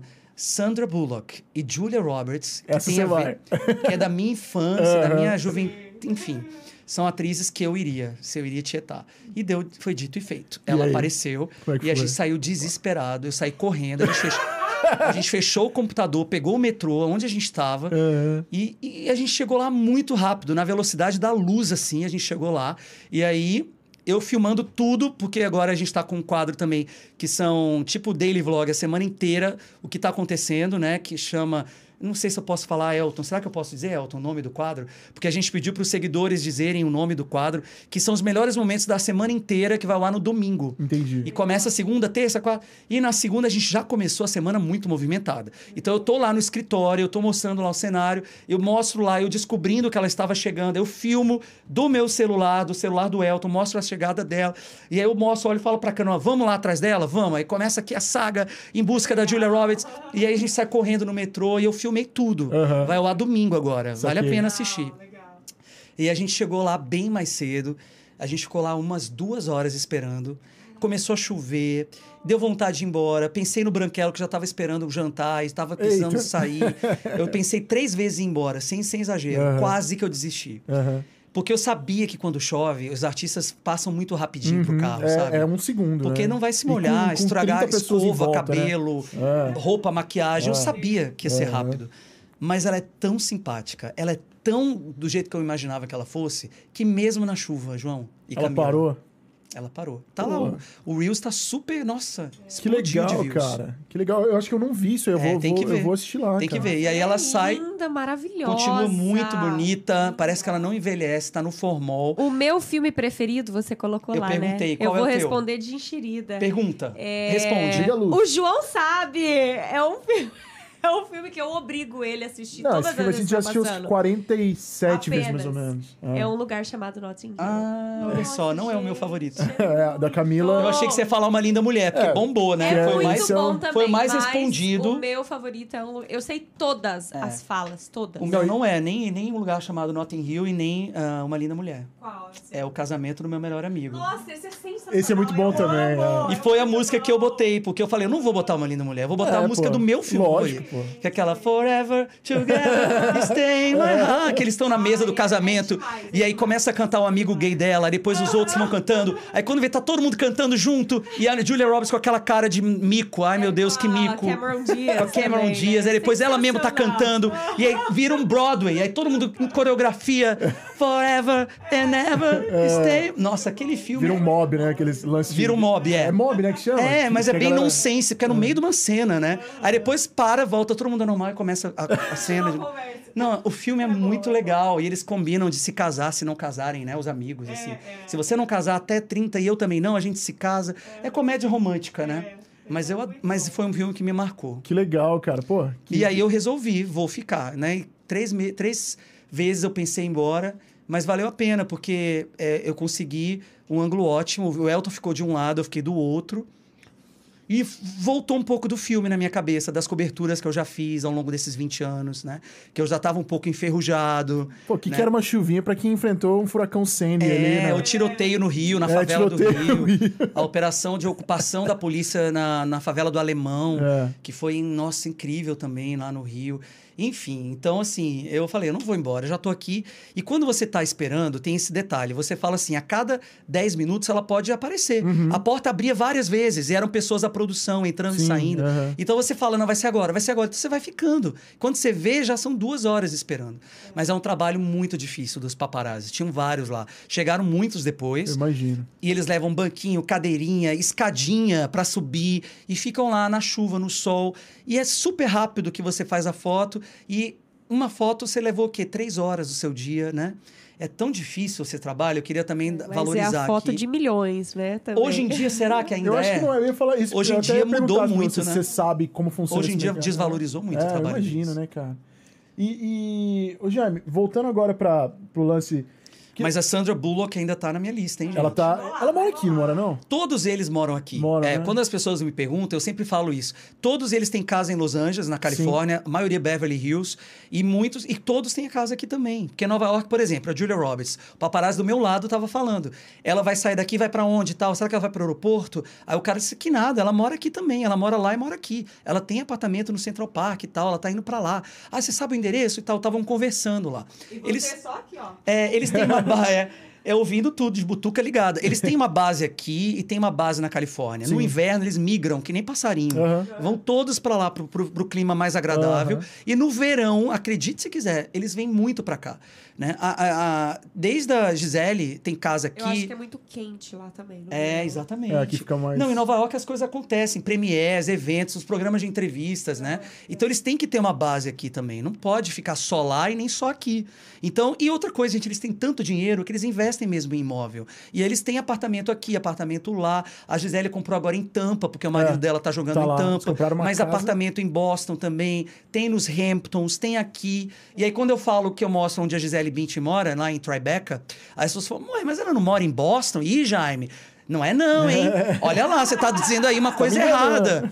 Gente, calma, ela mora lá e mora aqui. Né? Eles têm mais de um lugar para morar. Sim, sim. Aliás, eles ostentam muito mais nas mansões lá na Califórnia, porque tem espaço, garagem, carro importado no estacionamento, É, né? Aqui não tem muito É, não tem espaço, mesmo, Não né? tem muito o que mostrar O nesse apartamento sentido. da Lady Gaga em frente ao Central Park, que eu mostro na rota que a gente faz na terças, é, não tem aparta não tem carro mesmo, não tem lugar para parar carro, enfim. Mas, mas tem apartamento aqui, né? Uhum. Então é isso. Quando você perguntou se a Sandra Bullock mora aqui, também. A resposta é Sim. sim, também. Aham, Legal. eu entendo. É. E, e- e, cara, o que, que, você, que, que você gosta de fazer aqui em Nova York? O Jaime, o Jaime que não é guia, o Jaime que não é da Grande Maçã, o Jaime somente folga. pessoa física De ali folga, né? tranquilo, é. Eu gosto muito mais do verão do que do inverno. Eu gosto Aham. muito de aproveitar a praia, gosto muito de viajar, gosto muito de ir pro Brasil. Sim. Sempre é um momento que eu recarrego as baterias. Você vai todo ano. que eu reconecto com a minha cultura, com o meu país, né, com as minhas origens. Eu amo o Brasil, eu adoro ir pro Brasil. Sempre que eu posso, eu tô lá. É, às vezes, mais de uma vez por ano, João. Agora, no aniversário de 100 anos da minha avó, eu tinha ido, mas eu voltei para o aniversário de 100 anos. Então, assim, quando eu posso, eu tô no Brasil. E é muito bom voltar para o Brasil e ter essa, aquela, aquele abraço da família, aquele enco- reencontro com os amigos e, e lembrar que a gente é brasileiro, sabe? E não esquecer da, disso, porque tem pessoas que vêm para cá e depois começam a falar mal do Brasil e, e eu não acho isso legal. Não sei porquê, isso nunca foi, nunca me- nunca me, nunca foi a minha praia, assim, sabe? Eu gosto muito de continuar evidenciando as coisas boas que a gente tem no Entendi. Brasil, sabe? Tem muito problema? Tem. Mas aqui também tem. Os Estados Unidos também tem problema, né? Então eu acho isso. E aí, ah, eu gosto também de ir pro, assistir musicais na Broadway.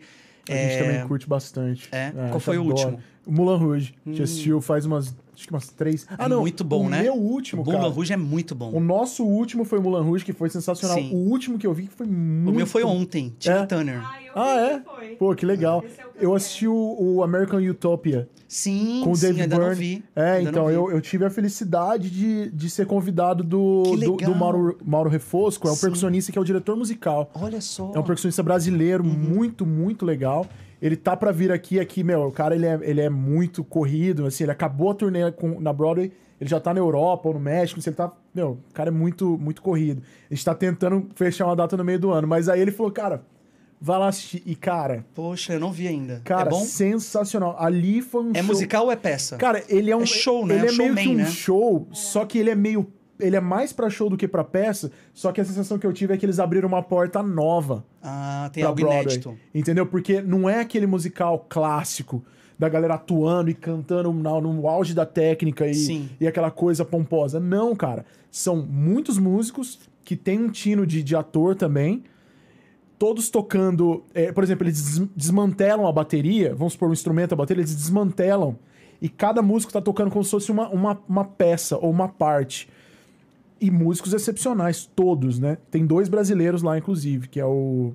Gustavo de Dalva, eu acho, se não me Que engano. legal. E o Mauro Refosco, que é o diretor musical, toca com o David Byrne Que foi desde, quem te convidou? desde 94. Olha que legal. Esse cara já gravou com o Red Hot Chili Peppers, já to- fez turnê, acabou de gravar no último disco do, do Red Hot Não, também. já entrou pra minha lista. Não tava, mas já entrou. É, não, ele é um cara- musical. ele é um Esse- cara- Não, tô falando do American. É, o American Top. Eles acabaram de, de- de terminar a, a, a season aqui, aqui Ah! mas, Talvez mas, volte, mas volta. Eles vão volte, voltar e eles devem fazer show, porque isso veio de um show. É muito triste quando a gente perde o E, musical. e, cara, Sem poder é, é muito legal porque a galera vai se empolgando, que eles vão tocando, é muita percussão É. e não sei o quê. E o David Byrne é um cara muito legal, Sim. bacana, assim. Então, assim, o que eu senti foi, cara, esses caras abriram uma portinha. Pra uma nova Diferente aqui. fase, uma nova era. É, uma, e eles foram super premiados. No, eles ganharam o Tony Tony, Awards. Awards, Que ganharam. Ganharam muito E então, legal. quando vai voltar, sem dúvida, se ganhou. E aí ganha e volta com os ingressos lá em cima também, né? Cara, foi. Porra, eu assim, eu fiquei. Eu fiquei até impressionado a energia que foi dentro do teatro. Que eu falei, cara, a galera vai estar sentada e é um show. Eu já tinha visto o show anterior a esse, que eles fizeram no Lollapalooza. Mas aí eles fizeram esse show na Broadway. Eu falei, cara, como é que vai ser isso, né? A galera sentada. Hum, que nada. A galera levantou, todo mundo Levanta, dançando e não sei o quê. Do Michael Jackson, todo mundo levanta também É. no final. É. Que legal, cara. Vocês têm que ver do Michael Jackson. É, a gente tá. Vale muito a pena. Não, a gente quer em, em todos, né? Na verdade. A, gente- a Camila é atriz, pô, eu sou ah, músico é, também. Camila, que é. legal. Sou, sou. A Eu gente- sou. Então você vai, você pira, né, nos musicais. Nossa, eu piro. Eu quero, quero Sim. devorar todos. É só ir nas eu posso. loterias, vai cadastrando, né? Eu paguei bem Ah, baratinho é, ontem eu na tenho, Tina Eu Turner. tenho online, tem um ap- aplicativo É. e tal. Tem que ficar mais ligada, aliás. É, eu posso dizer que o da Tina Turner vocês vão curtir muito, viu? Ai, A história é legal. bem costurada, bem Pô, montada, legal, as músicas super Legal. produzidas e tem um momento Brasil no show. Olha Ah, só. Porque um dos recordes de carreira da, da Tina Turner foi no Maracanã. E aí é o auge do espetáculo. Eu não vou falar muito para não dar spoiler. Aham. Mas eles falam do Legal. Brasil, mostram as cenas do, do Maracanã. Então é muito legal pra gente que é brasileiro. Uhum. Então, pra mim, depois de ontem, eu vou passar a recomendar também. Esse- Porque eu esse sei que espetáculo. quando tem conexão com o Brasil, as pessoas, o turista brasileiro a- é, gosta, sabe? De, Se sente abraçado, se né? sente ali no- um pouco representado. Aham. O filme novo do- dos Animais Fantásticos, a Maria Fernanda Cândido tá lá. Sim. Sim. Então, é, foi até por isso que a gente foi convidado para fazer a, a, a premiere deles lá. E aí, porque ela é brasileira, né? Uma brasileira lá na, na- representando, né? Inclusive, é lá da nossa região ali. Ah, é? ela, é- ela lá é do sul, né? ela é de uma cidade perto de Londrina. Não lembro se era Sertanópolis. Ela até falava que ela é de Londrina, porque é mais fácil, que é um pouquinho maior. Sim. Mas ela é de lá. Ela Que é legal. da nossa, da nossa área lá. É, Cara, legal. Mas acho que é isso que eu faço quando eu tô de folga. Acho que eu falei, dei um bom resumo. Eu gosto de viajar, é, gosto muito de ir pra academia também. Acho que é isso. Você já chegou a levar grupos pra esses programas? Tipo Stephen Colbert ou Não, Jimmy Fallon? Tem dois episódios na Grande Maçã que eu mostro como ia esses programas de TV, Ah, é. de graça, quais são os truques e tal. Mas eu nunca levo, não. É, é, é difícil pra mim imaginar, por exemplo, fazendo um tour em, em rooftops, bares, pubs. Logística, né? É, porque começa a envolver, envolver álcool, bebida, vai ter, cada um vai ter um time diferente, vai querer ficar mais. Entendo, cara. É meio chato de conseguir Uhum. coordenar isso, né? Você tem que ter um seguro pra. Tem. Tem. Porque imagina e que tem, um liability, né? E, Envolvido. na, e, na, e na, quando você faz a prova, você também tem questões de segurança, porque você é. A responsabilidade das pessoas é sua, né? Eles estão todos na minha mão ali, né? Então, se acontece alguma coisa com eles, é, eu tenho que parar. O que, que você faz? Você segue o grupo? Você faz o tour? Então, eles explicam o que você tem que fazer, quais são os procedimentos, né? Para isso, é muito importante mesmo fazer esse curso, fazer essa prova, porque você acha que não precisa, mas um dia você pode precisar, né? Pode acontecer. Você já teve alguma situação Por inusitada? enquanto, não. assim? São cinco anos, Que bom. grupos cada vez maior, grandes. Antes da pandemia, né? Agora voltou um pouquinho, diminuiu. Quantas pessoas em média? A média era. A gente começou com 15, depois aumentei para 20, depois Caramba, 25, bicho. depois 30. Porra. Porque você limita, né, no site de reserva, o número total de reservas. Então, eu botava 15, que era o total, e aí que tava ficando sold out. As pessoas me mandavam, Jaime, posso fazer reserva? Não tá aparecendo aqui para mim. Eu falei, é porque não tem mais. E sozinho, ah, não, cara? Ah, não, ah, não. Aí eu comecei a aumentar. Ah, tá bom. eu comecei a ter mais experiência, eu fui vendo que dava para aumentar mais cinco vagas. Porque eu tinha que começar, eu tinha que ser responsável. Eu não podia começar com grupos grandes. E também eu não tinha experiência, né? Uhum. Então eu fui fazendo pilotos mesmo. Né? Eu brinco que os primeiros grupos, eles eram cobaias também, né? Mas eu sempre deixava muito claro com eles também. Eles estavam junto comigo nessa. Né? Entendi. Né? Eles queriam muito, então era uma coisa que era uma troca. Eles estavam me ajudando também. E é, e é, tranquilo administrar um grupo tão grande Porque assim? foi pouco a pouco. Uhum. Se tivesse sido de uma hora para outra, do dia para noite, talvez fosse complicado. Mas é, eu falo muito alto, já por natureza. Minha mãe brinca que eu engoli um microfone quando eu era criança. e aí eu... Eu falo que a Camila nasceu embaixo da cachoeira. Tá vendo? Você também também, né? Eu tenho esse é. problema. É. Eu trabalho em restaurante, cara. Às vezes o é, meu gerente cara, fala pra mim, Camila, você precisa falar gritando com seus Olha, clientes? A gente já brasileiro já fala mais alto, eu né? Eu falo alto também. E aí, quando você trabalha como atriz, eu imagino. Eu fiz. Você conhece a Cal, Casa, Casa de Aço Laranjeiras, Sim, no Rio? Você fez? Fiz, eu tive Olha, que fazer. O meu diretor da Record, inclusive. Olha só. Sério, que legal. Que legal, cara. Temos alguma consideração aí, senhora? Eu queria fazer uma perguntinha, acho que a gente já está assim caminhando para o final, talvez, né? Uhum. Mas eu queria saber quais os planos futuros aí para o Jaime. O que, que você planeja, de repente, sei lá, para daqui uns cinco anos, o que, que você se vê fazer? Eu continuo aqui em cinco anos, que também tem uma pergunta que volta toda hora, né? Uhum. Você vai ficar aqui até quando? Você tem previsão de ir embora? É. Você quer morar para sempre em Nova York? Você vai ficar em Nova York para sempre? Eu sempre falo que para sempre é muito tempo. É. É muito tempo. Ou então, é, você nunca mais vai voltar para o Brasil? Nunca. Também é muito forte você falar nunca. Então, nunca e para sempre, eu acho que não não estão no meu dicionário. Entendi. Mas eu também não tenho planos, então. Eu vivo. Eu também não posso dizer que eu vivo um dia de cada vez. Porque eu acho que isso também é muita irresponsabilidade. Você tem que ter projetos, você tem que se planejar a curto, médio e longo prazo. Então é óbvio que eu tenho tudo isso planejado na minha cabeça. Então não vivo um dia de cada vez. Uhum. Porque também isso é muito assim, para quem está viajando o mundo. Né? Eu entrevistei agora o, o Jesse do Churastei, que está de Fusca com um cachorro viajando o mundo.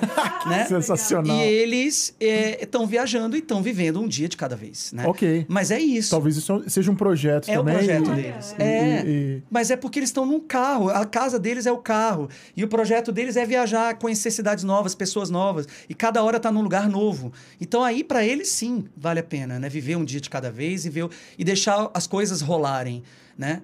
Mas eu penso que eu vou estar tá aqui em Nova York em cinco anos. Eu acho que eu vou estar tá fazendo os passeios, porque eu adoro isso que eu faço. Que é também uma pergunta que vocês não fizeram, mas que também é, já me perguntaram uma vez, talvez duas. Jaime, você não sente falta da TV, de trabalhar como repórter? E eu falo que eu continuo sendo jornalista. Sim. Uma vez jornalista, você nunca perde Sim. esse olhar, uhum. né? Você nunca perde esse seu jeito de mostrar. A cidade, eu mostro do meu jeito. Eu mostro como um repórter, como jornalista, né? Então, é, entrevistar pessoas, conversar com pessoas, conhecer pessoas todo dia. Um tour nunca é igual ao outro. Por que, que eu faço.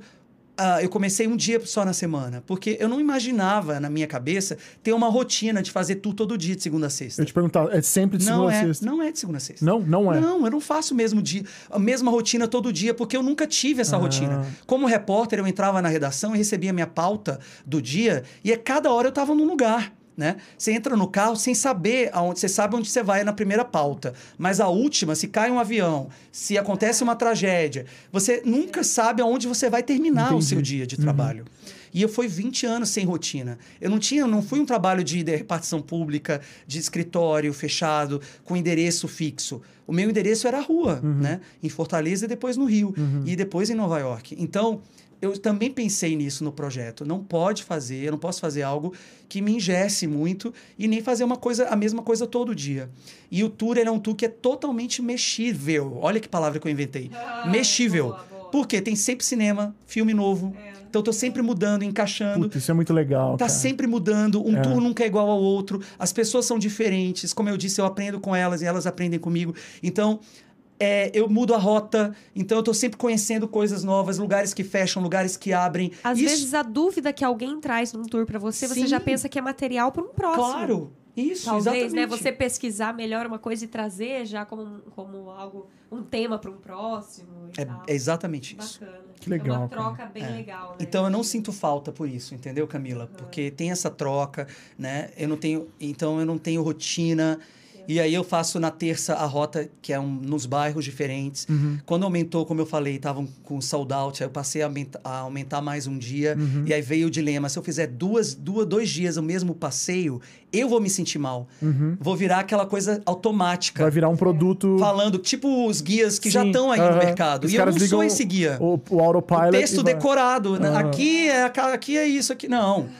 Aí eu falei, tudo bem, se não tá dando, eu não tô dando conta de fazer só um dia, porque tá tendo mais demanda, vamos aumentar para quinta-feira agora. Uhum. E esses dias também foram todo um estudo que eu descobri que os números de voos que chegam no Brasil. Olha, eu revelando todos os meus segredos, gente. Olha só, galera. Os dias de voos, que tem mais voos chegando do Brasil. Então, Ah. a terça-feira era um dia que, mesmo quem vem do final da semana para pegar o final de semana, pega, tá, a terça tá aqui, e quem chega do meio, porque pega voo mais barato, a terça é um dia comum, é um dia que é a interseção. Lembra do, da aula de matemática? Sim, tem um aham, conjunto. aham. Aí tem Ele tá no meio ali, A interseção. A terça-feira era um dia chave para mim. E a Eu falei, quinta também. e depois da terça, eu pensei qual é o segundo dia melhor. E para dar um intervalo para mim de descanso, voz e tal.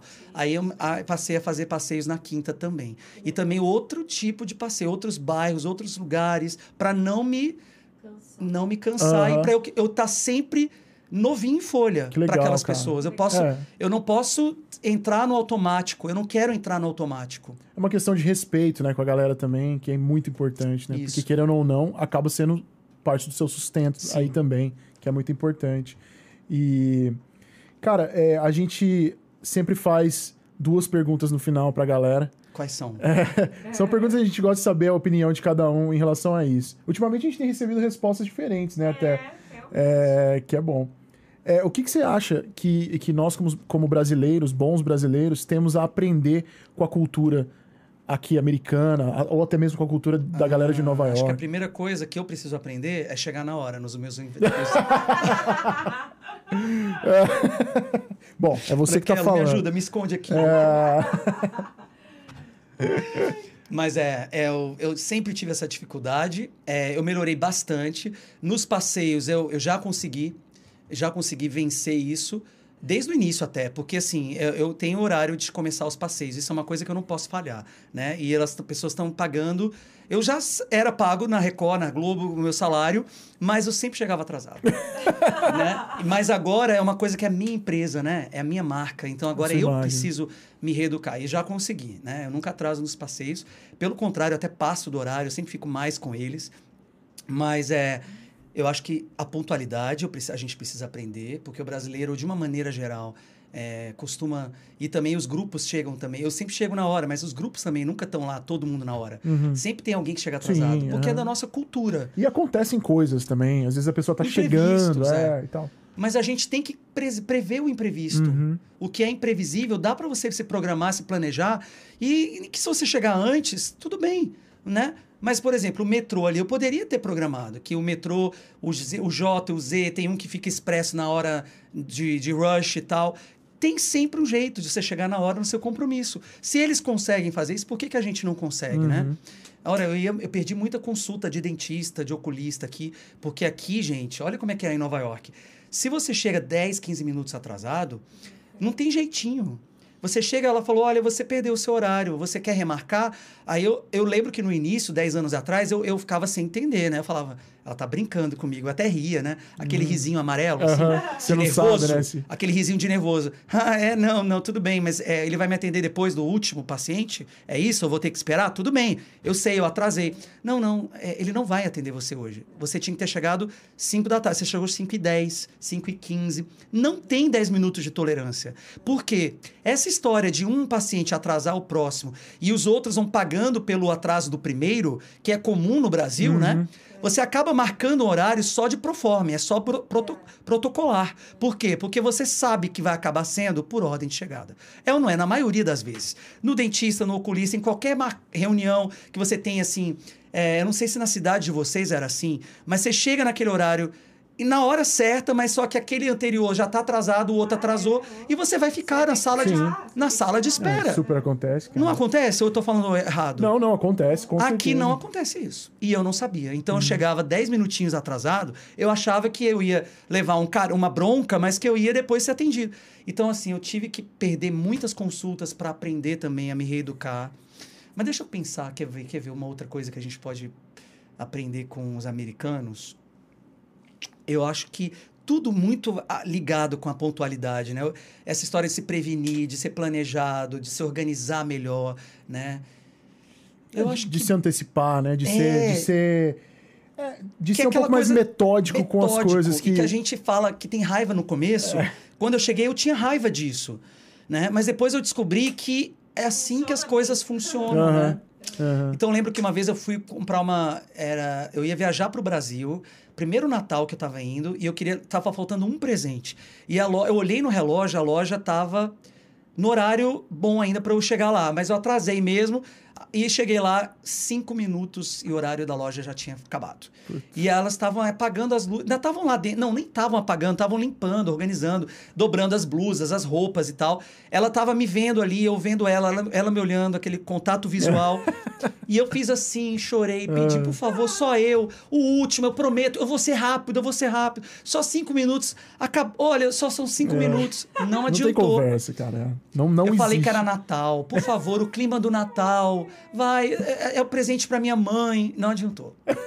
Ela falou, ela só falava assim com os ombros, porque eu posso fazer nada. Sorry. Ela bolsava o relógio, volta amanhã, passa depois, e é isso, né? E eu no começo tinha raiva disso, mas depois eu percebi que as coisas funcionam assim.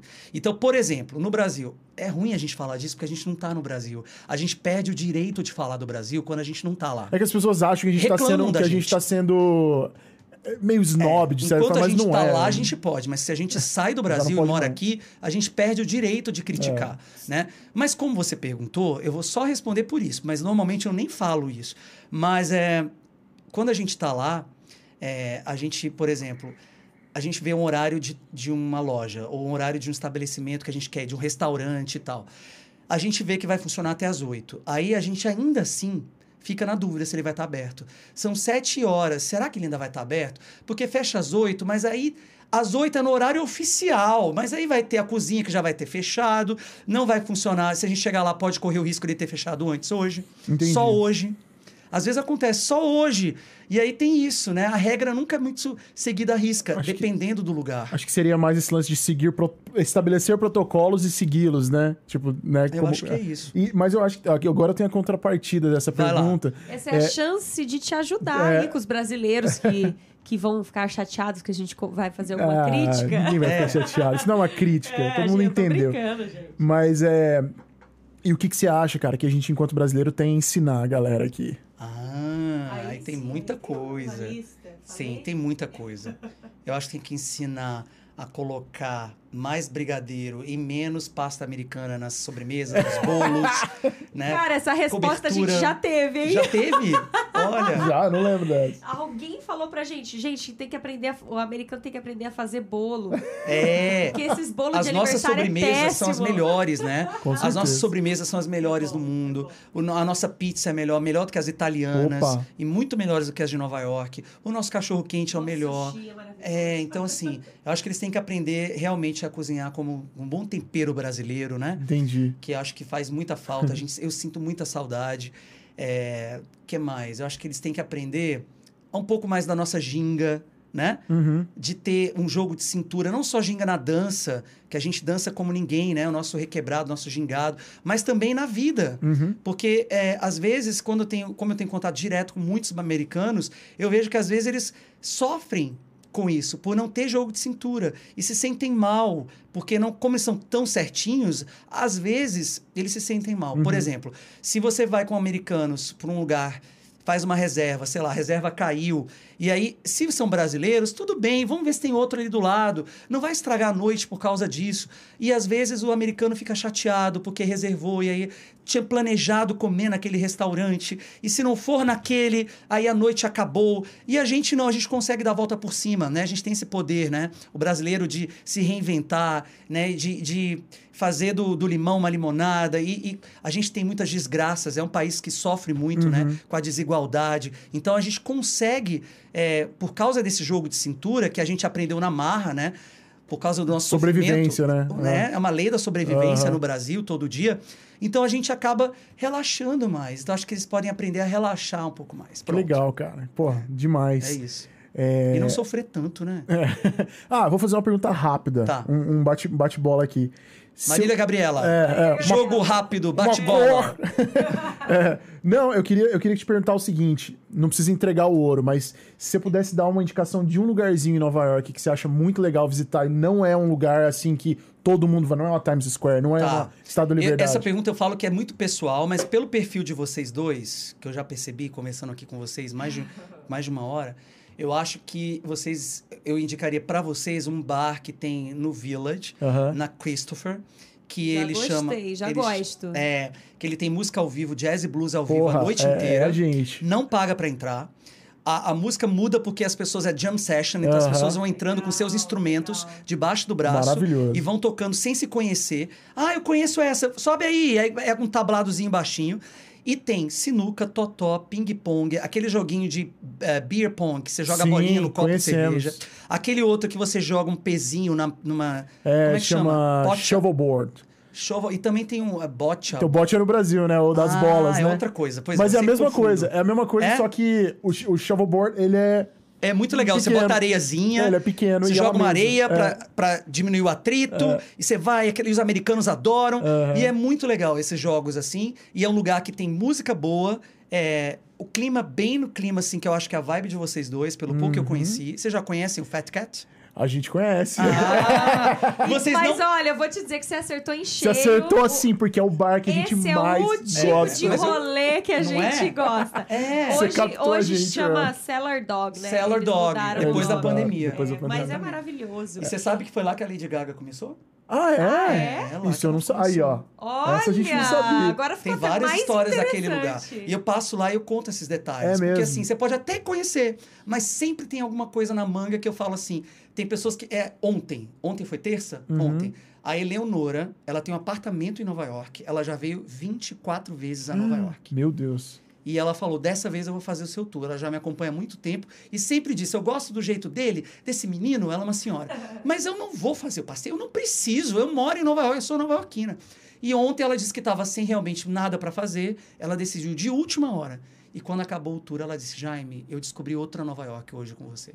E esse lugar ela- é, foi um dos lugares que ela disse que ela já conhecia, mas ela não sabia das curiosidades. É, eu não então a Lady sabia, por Gaga até hoje volta lá. Ela vai disfarçada. Ela sobe, dá uma canja e vai embora correndo. Porque ela tem uma gratidão com os bartenders, com o dono do bar. Agora mudou por causa da pandemia, É. os donos mudaram. É, Mas a proposta é igual, né? é maravilhoso esse lugar, é, cara. e Pra galera que tá assistindo lá, aí. quando ela era anônima, Que legal, cara. Eu não sabia. E é, e é legal que é uma portinha, Não né? é? Você não dá nada Dá pra nada. aquele lugar. Na hora que você entra, é um... Desce é um mundo. Eu brinco, Camila, que Nova York e João, é Nova York tem uma na superfície e tem outra no submundo, no subterrâneo.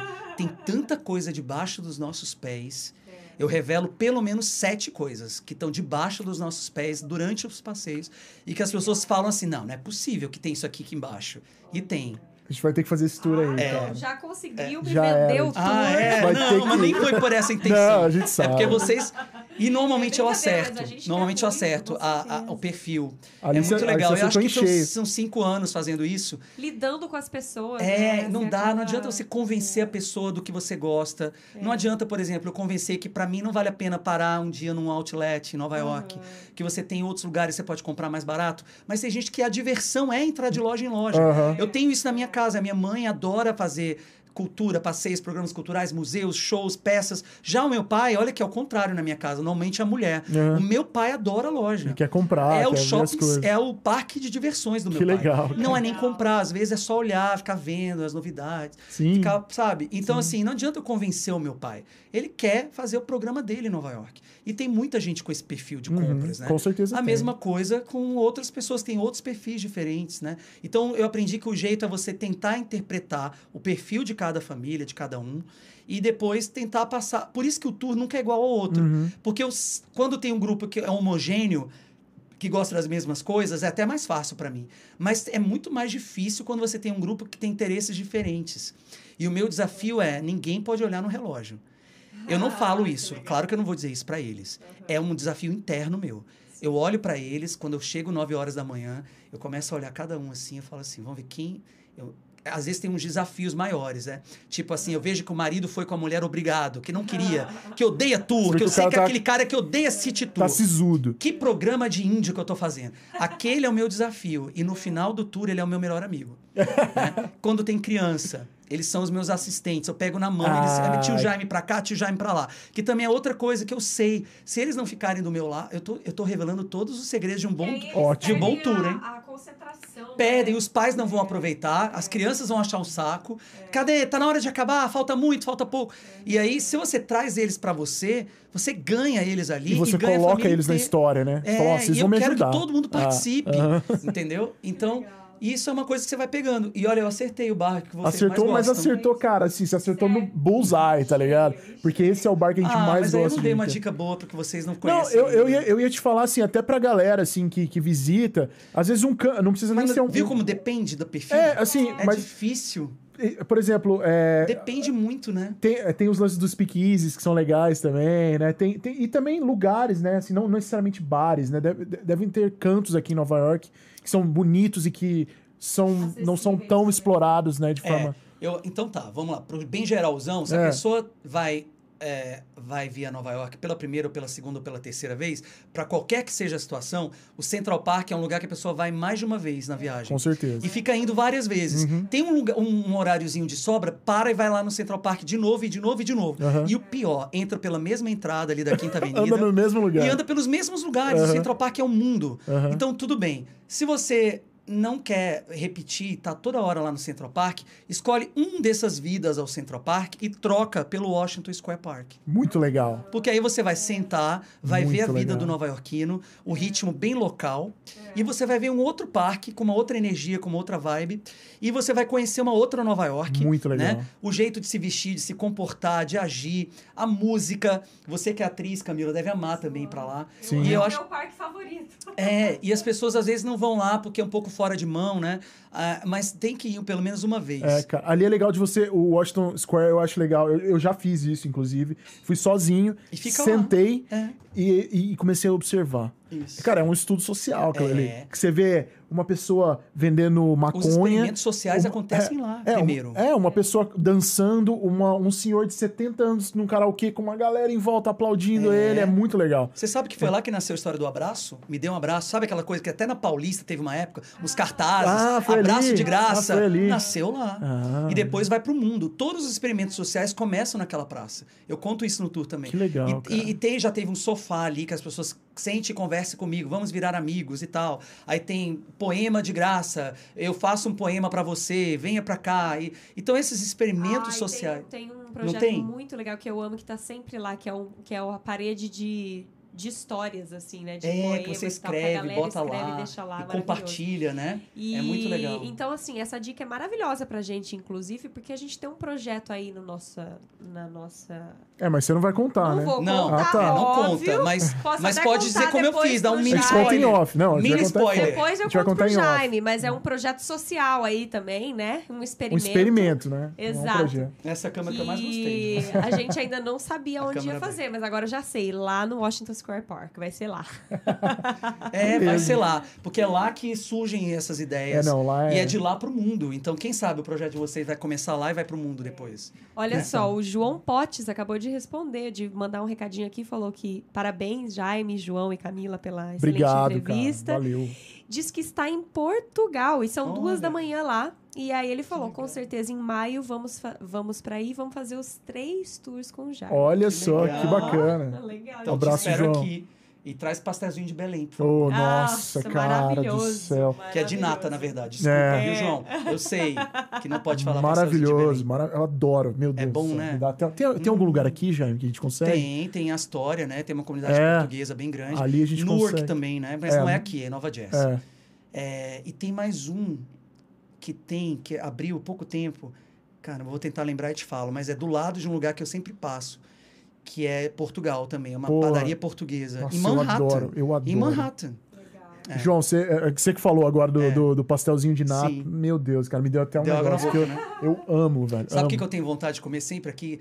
É a esfirra do Habib's. Coisa mais absurda do mundo. O João falou esses falta. Eu falei dias esses dias isso. Aquela esfirrinha do Habib's, aquela baratinha e que é, boa, cheirinha, até o cheiro eu sinto saudade. E aqui eu não encontro aquela Não. esfirra aberta, mini esfirra. Não. Na Flórida tinha uma, uma pessoa que fazia. É, era- era Já disseram gostoso, que né? Newark tem também. Ah, deve ter aqui. aqui É em Newark tem, mas é difícil de eu ir lá toda hora, né?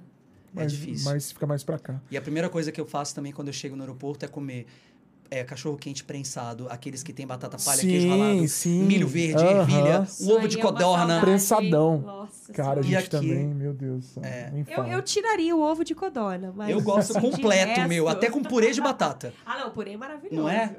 E não tem exemplo, aqui eu- isso, né? Esses dias eu toquei numa festa com, com, com os amigos e aí a galera tava Ah, fazendo. por isso que temos uma guitarra. É, temos aí alguns lugares da Olha, casa. que legal. E aí é, tinha uma- uma- um casal de brasileiros e eles estavam vendendo um cachorro quente com purê. É, Aqui? aham. Na Flórida? com purê. aqui? Aqui. Não. Numa festa agora, faz duas semanas. Com purê, batata palha, é, vinagrete. Não. meu Cara, eu comi assim com uma volúpia. Eu quero. Eu que já sou.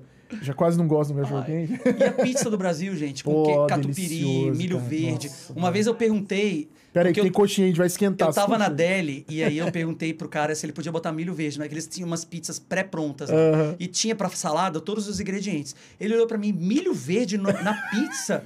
e eu falei, gente, no Brasil tem pizza de milho verde com a mussarela os derretendo não sabem. e os milhos assim por cima. Você já comeu, Camila? Maravilhoso. Nossa, né? eu amo. Tá Eu Né? É amo. tão comum pra gente lá, e pra eles é um bom. absurdo. Até ovo na pizza é absurdo. A É. pizza portuguesa que tem Nossa, ovo, azeitona. Delicioso, é? adoro. Não, se você pede um ketchup pra comer Já na é um sua absurdo. pizza, Ah, é. A ele Camila já a Camila já foi constrangida uma vez por causa disso. Foi numa pizzaria, né, amor? É. Lembra? Aquelas Aí, pizzas by slice. aí ela, ela É. pediu, ficou um silêncio, assim, todo mundo. Tipo, what? Cat, What? É, pizza? É. Tipo, ó, é. é e aí? verdade. Não é, não é chato Eu achei que eu morava num país livre. Galera, é o seguinte, acho que tamo nos encaminha, estamos nos encaminhando aí, né, senhora? A senhora tem algum recado, alguma pergunta, alguma observação? Não, eu vou aproveitar, já que você puxou pra mim a bola, vou só agradecer mais uma vez a presença do Jaime. Muitíssimo obrigada por ter tirado um nada. tempo. Nada. Aqui, ó. Tá, pra uma vir surpresa. aqui. Estamos todos no mesmo quarto. Lembrei dos meus amigos Tati Martins e Marcelo. Beijo da Web TV Brasileira. Ela fica do mesmo lugar que ele também. E ela troca às vezes a câmera e Ah, aparece mundo. é. É, e aí não, ela É. finge que, que não está que no não mesmo está no ambiente. mesmo lugar. é.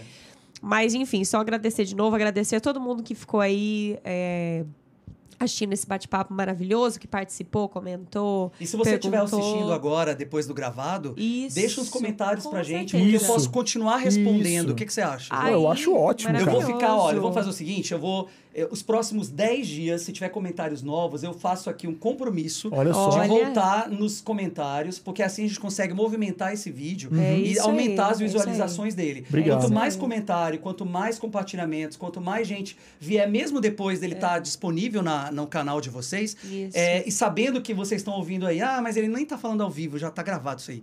Ele, estou aqui, hoje é dia, que dia é hoje? Vamos ver, hoje é dia Dia 20, 20 de abril. Então, de até o abril. dia 30 de abril, Está todos os comentários novos eu vou responder pessoalmente. Se o João e a Camila também quiserem Olha, entrar nesse que desafio, legal. porque Claro, eu sei que pô. vai ter perguntas também que talvez vocês podem Sim, responder. a gente Com tá dentro. Qualquer certeza. pergunta sobre ah, o canal deles, sobre os próximos entrevistados, É porque aí vai isso ser aí. nesse vídeo que a gente vai vir movimentar É também. isso aí, Tá cara. bom? a gente precisa Perguntem muito o que vocês aí. quiserem, ó. Ficou faltando alguma pergunta? Eu- fica- deixa nessa câmera que eu tô gostando. Essa câmera Beleza, que mais essa aí gosto. tá te. Tá te... Peraí, mas aí eu olho pra onde? Pra ficar de frente, pra Na, câmera. na verdade, vou, é, Essa gente- abertona, eu gosto dessa abertona. Mas eu Aberta olho tá pra. aqui, ah, essa aqui? Ah, essa aqui. É, tá, então pronto. Faz o seguinte, gente. Qualquer Aí, pergunta ó. que não foi feita, você faça, escreve nos comentários. Isso aí. Pode direcionar pra Camila, pro João ou pra mim. Ou pra mim. Eu posso Isso. falar isso, gente? Claro, Claro! Não tô, me, não tô sendo Cara, muito intrometido, nós não. somos os diretor, meu editores-chefes aqui, a gente, a gente É? manda, então fica libera, a tranquilo. Então tá, liberado. e aí, liberado. gente, eu posso respondendo vocês ao longo desses próximos 10 dias. Olha que bacana. Se Perfeito. perdeu a live, não fica triste. Eu vou continuar aqui ao vivo É com vocês aí. nos próximos 10 dias. E não, Pronto. esquece, e não esquece de seguir a Grande Maçã. Eu sei que, meu, Jaime já tem uma audiência incrível lá. Vocês podem adiantar, por exemplo, que eu já vi que tem algumas datas marcadas já de próximos entrevistados ou não?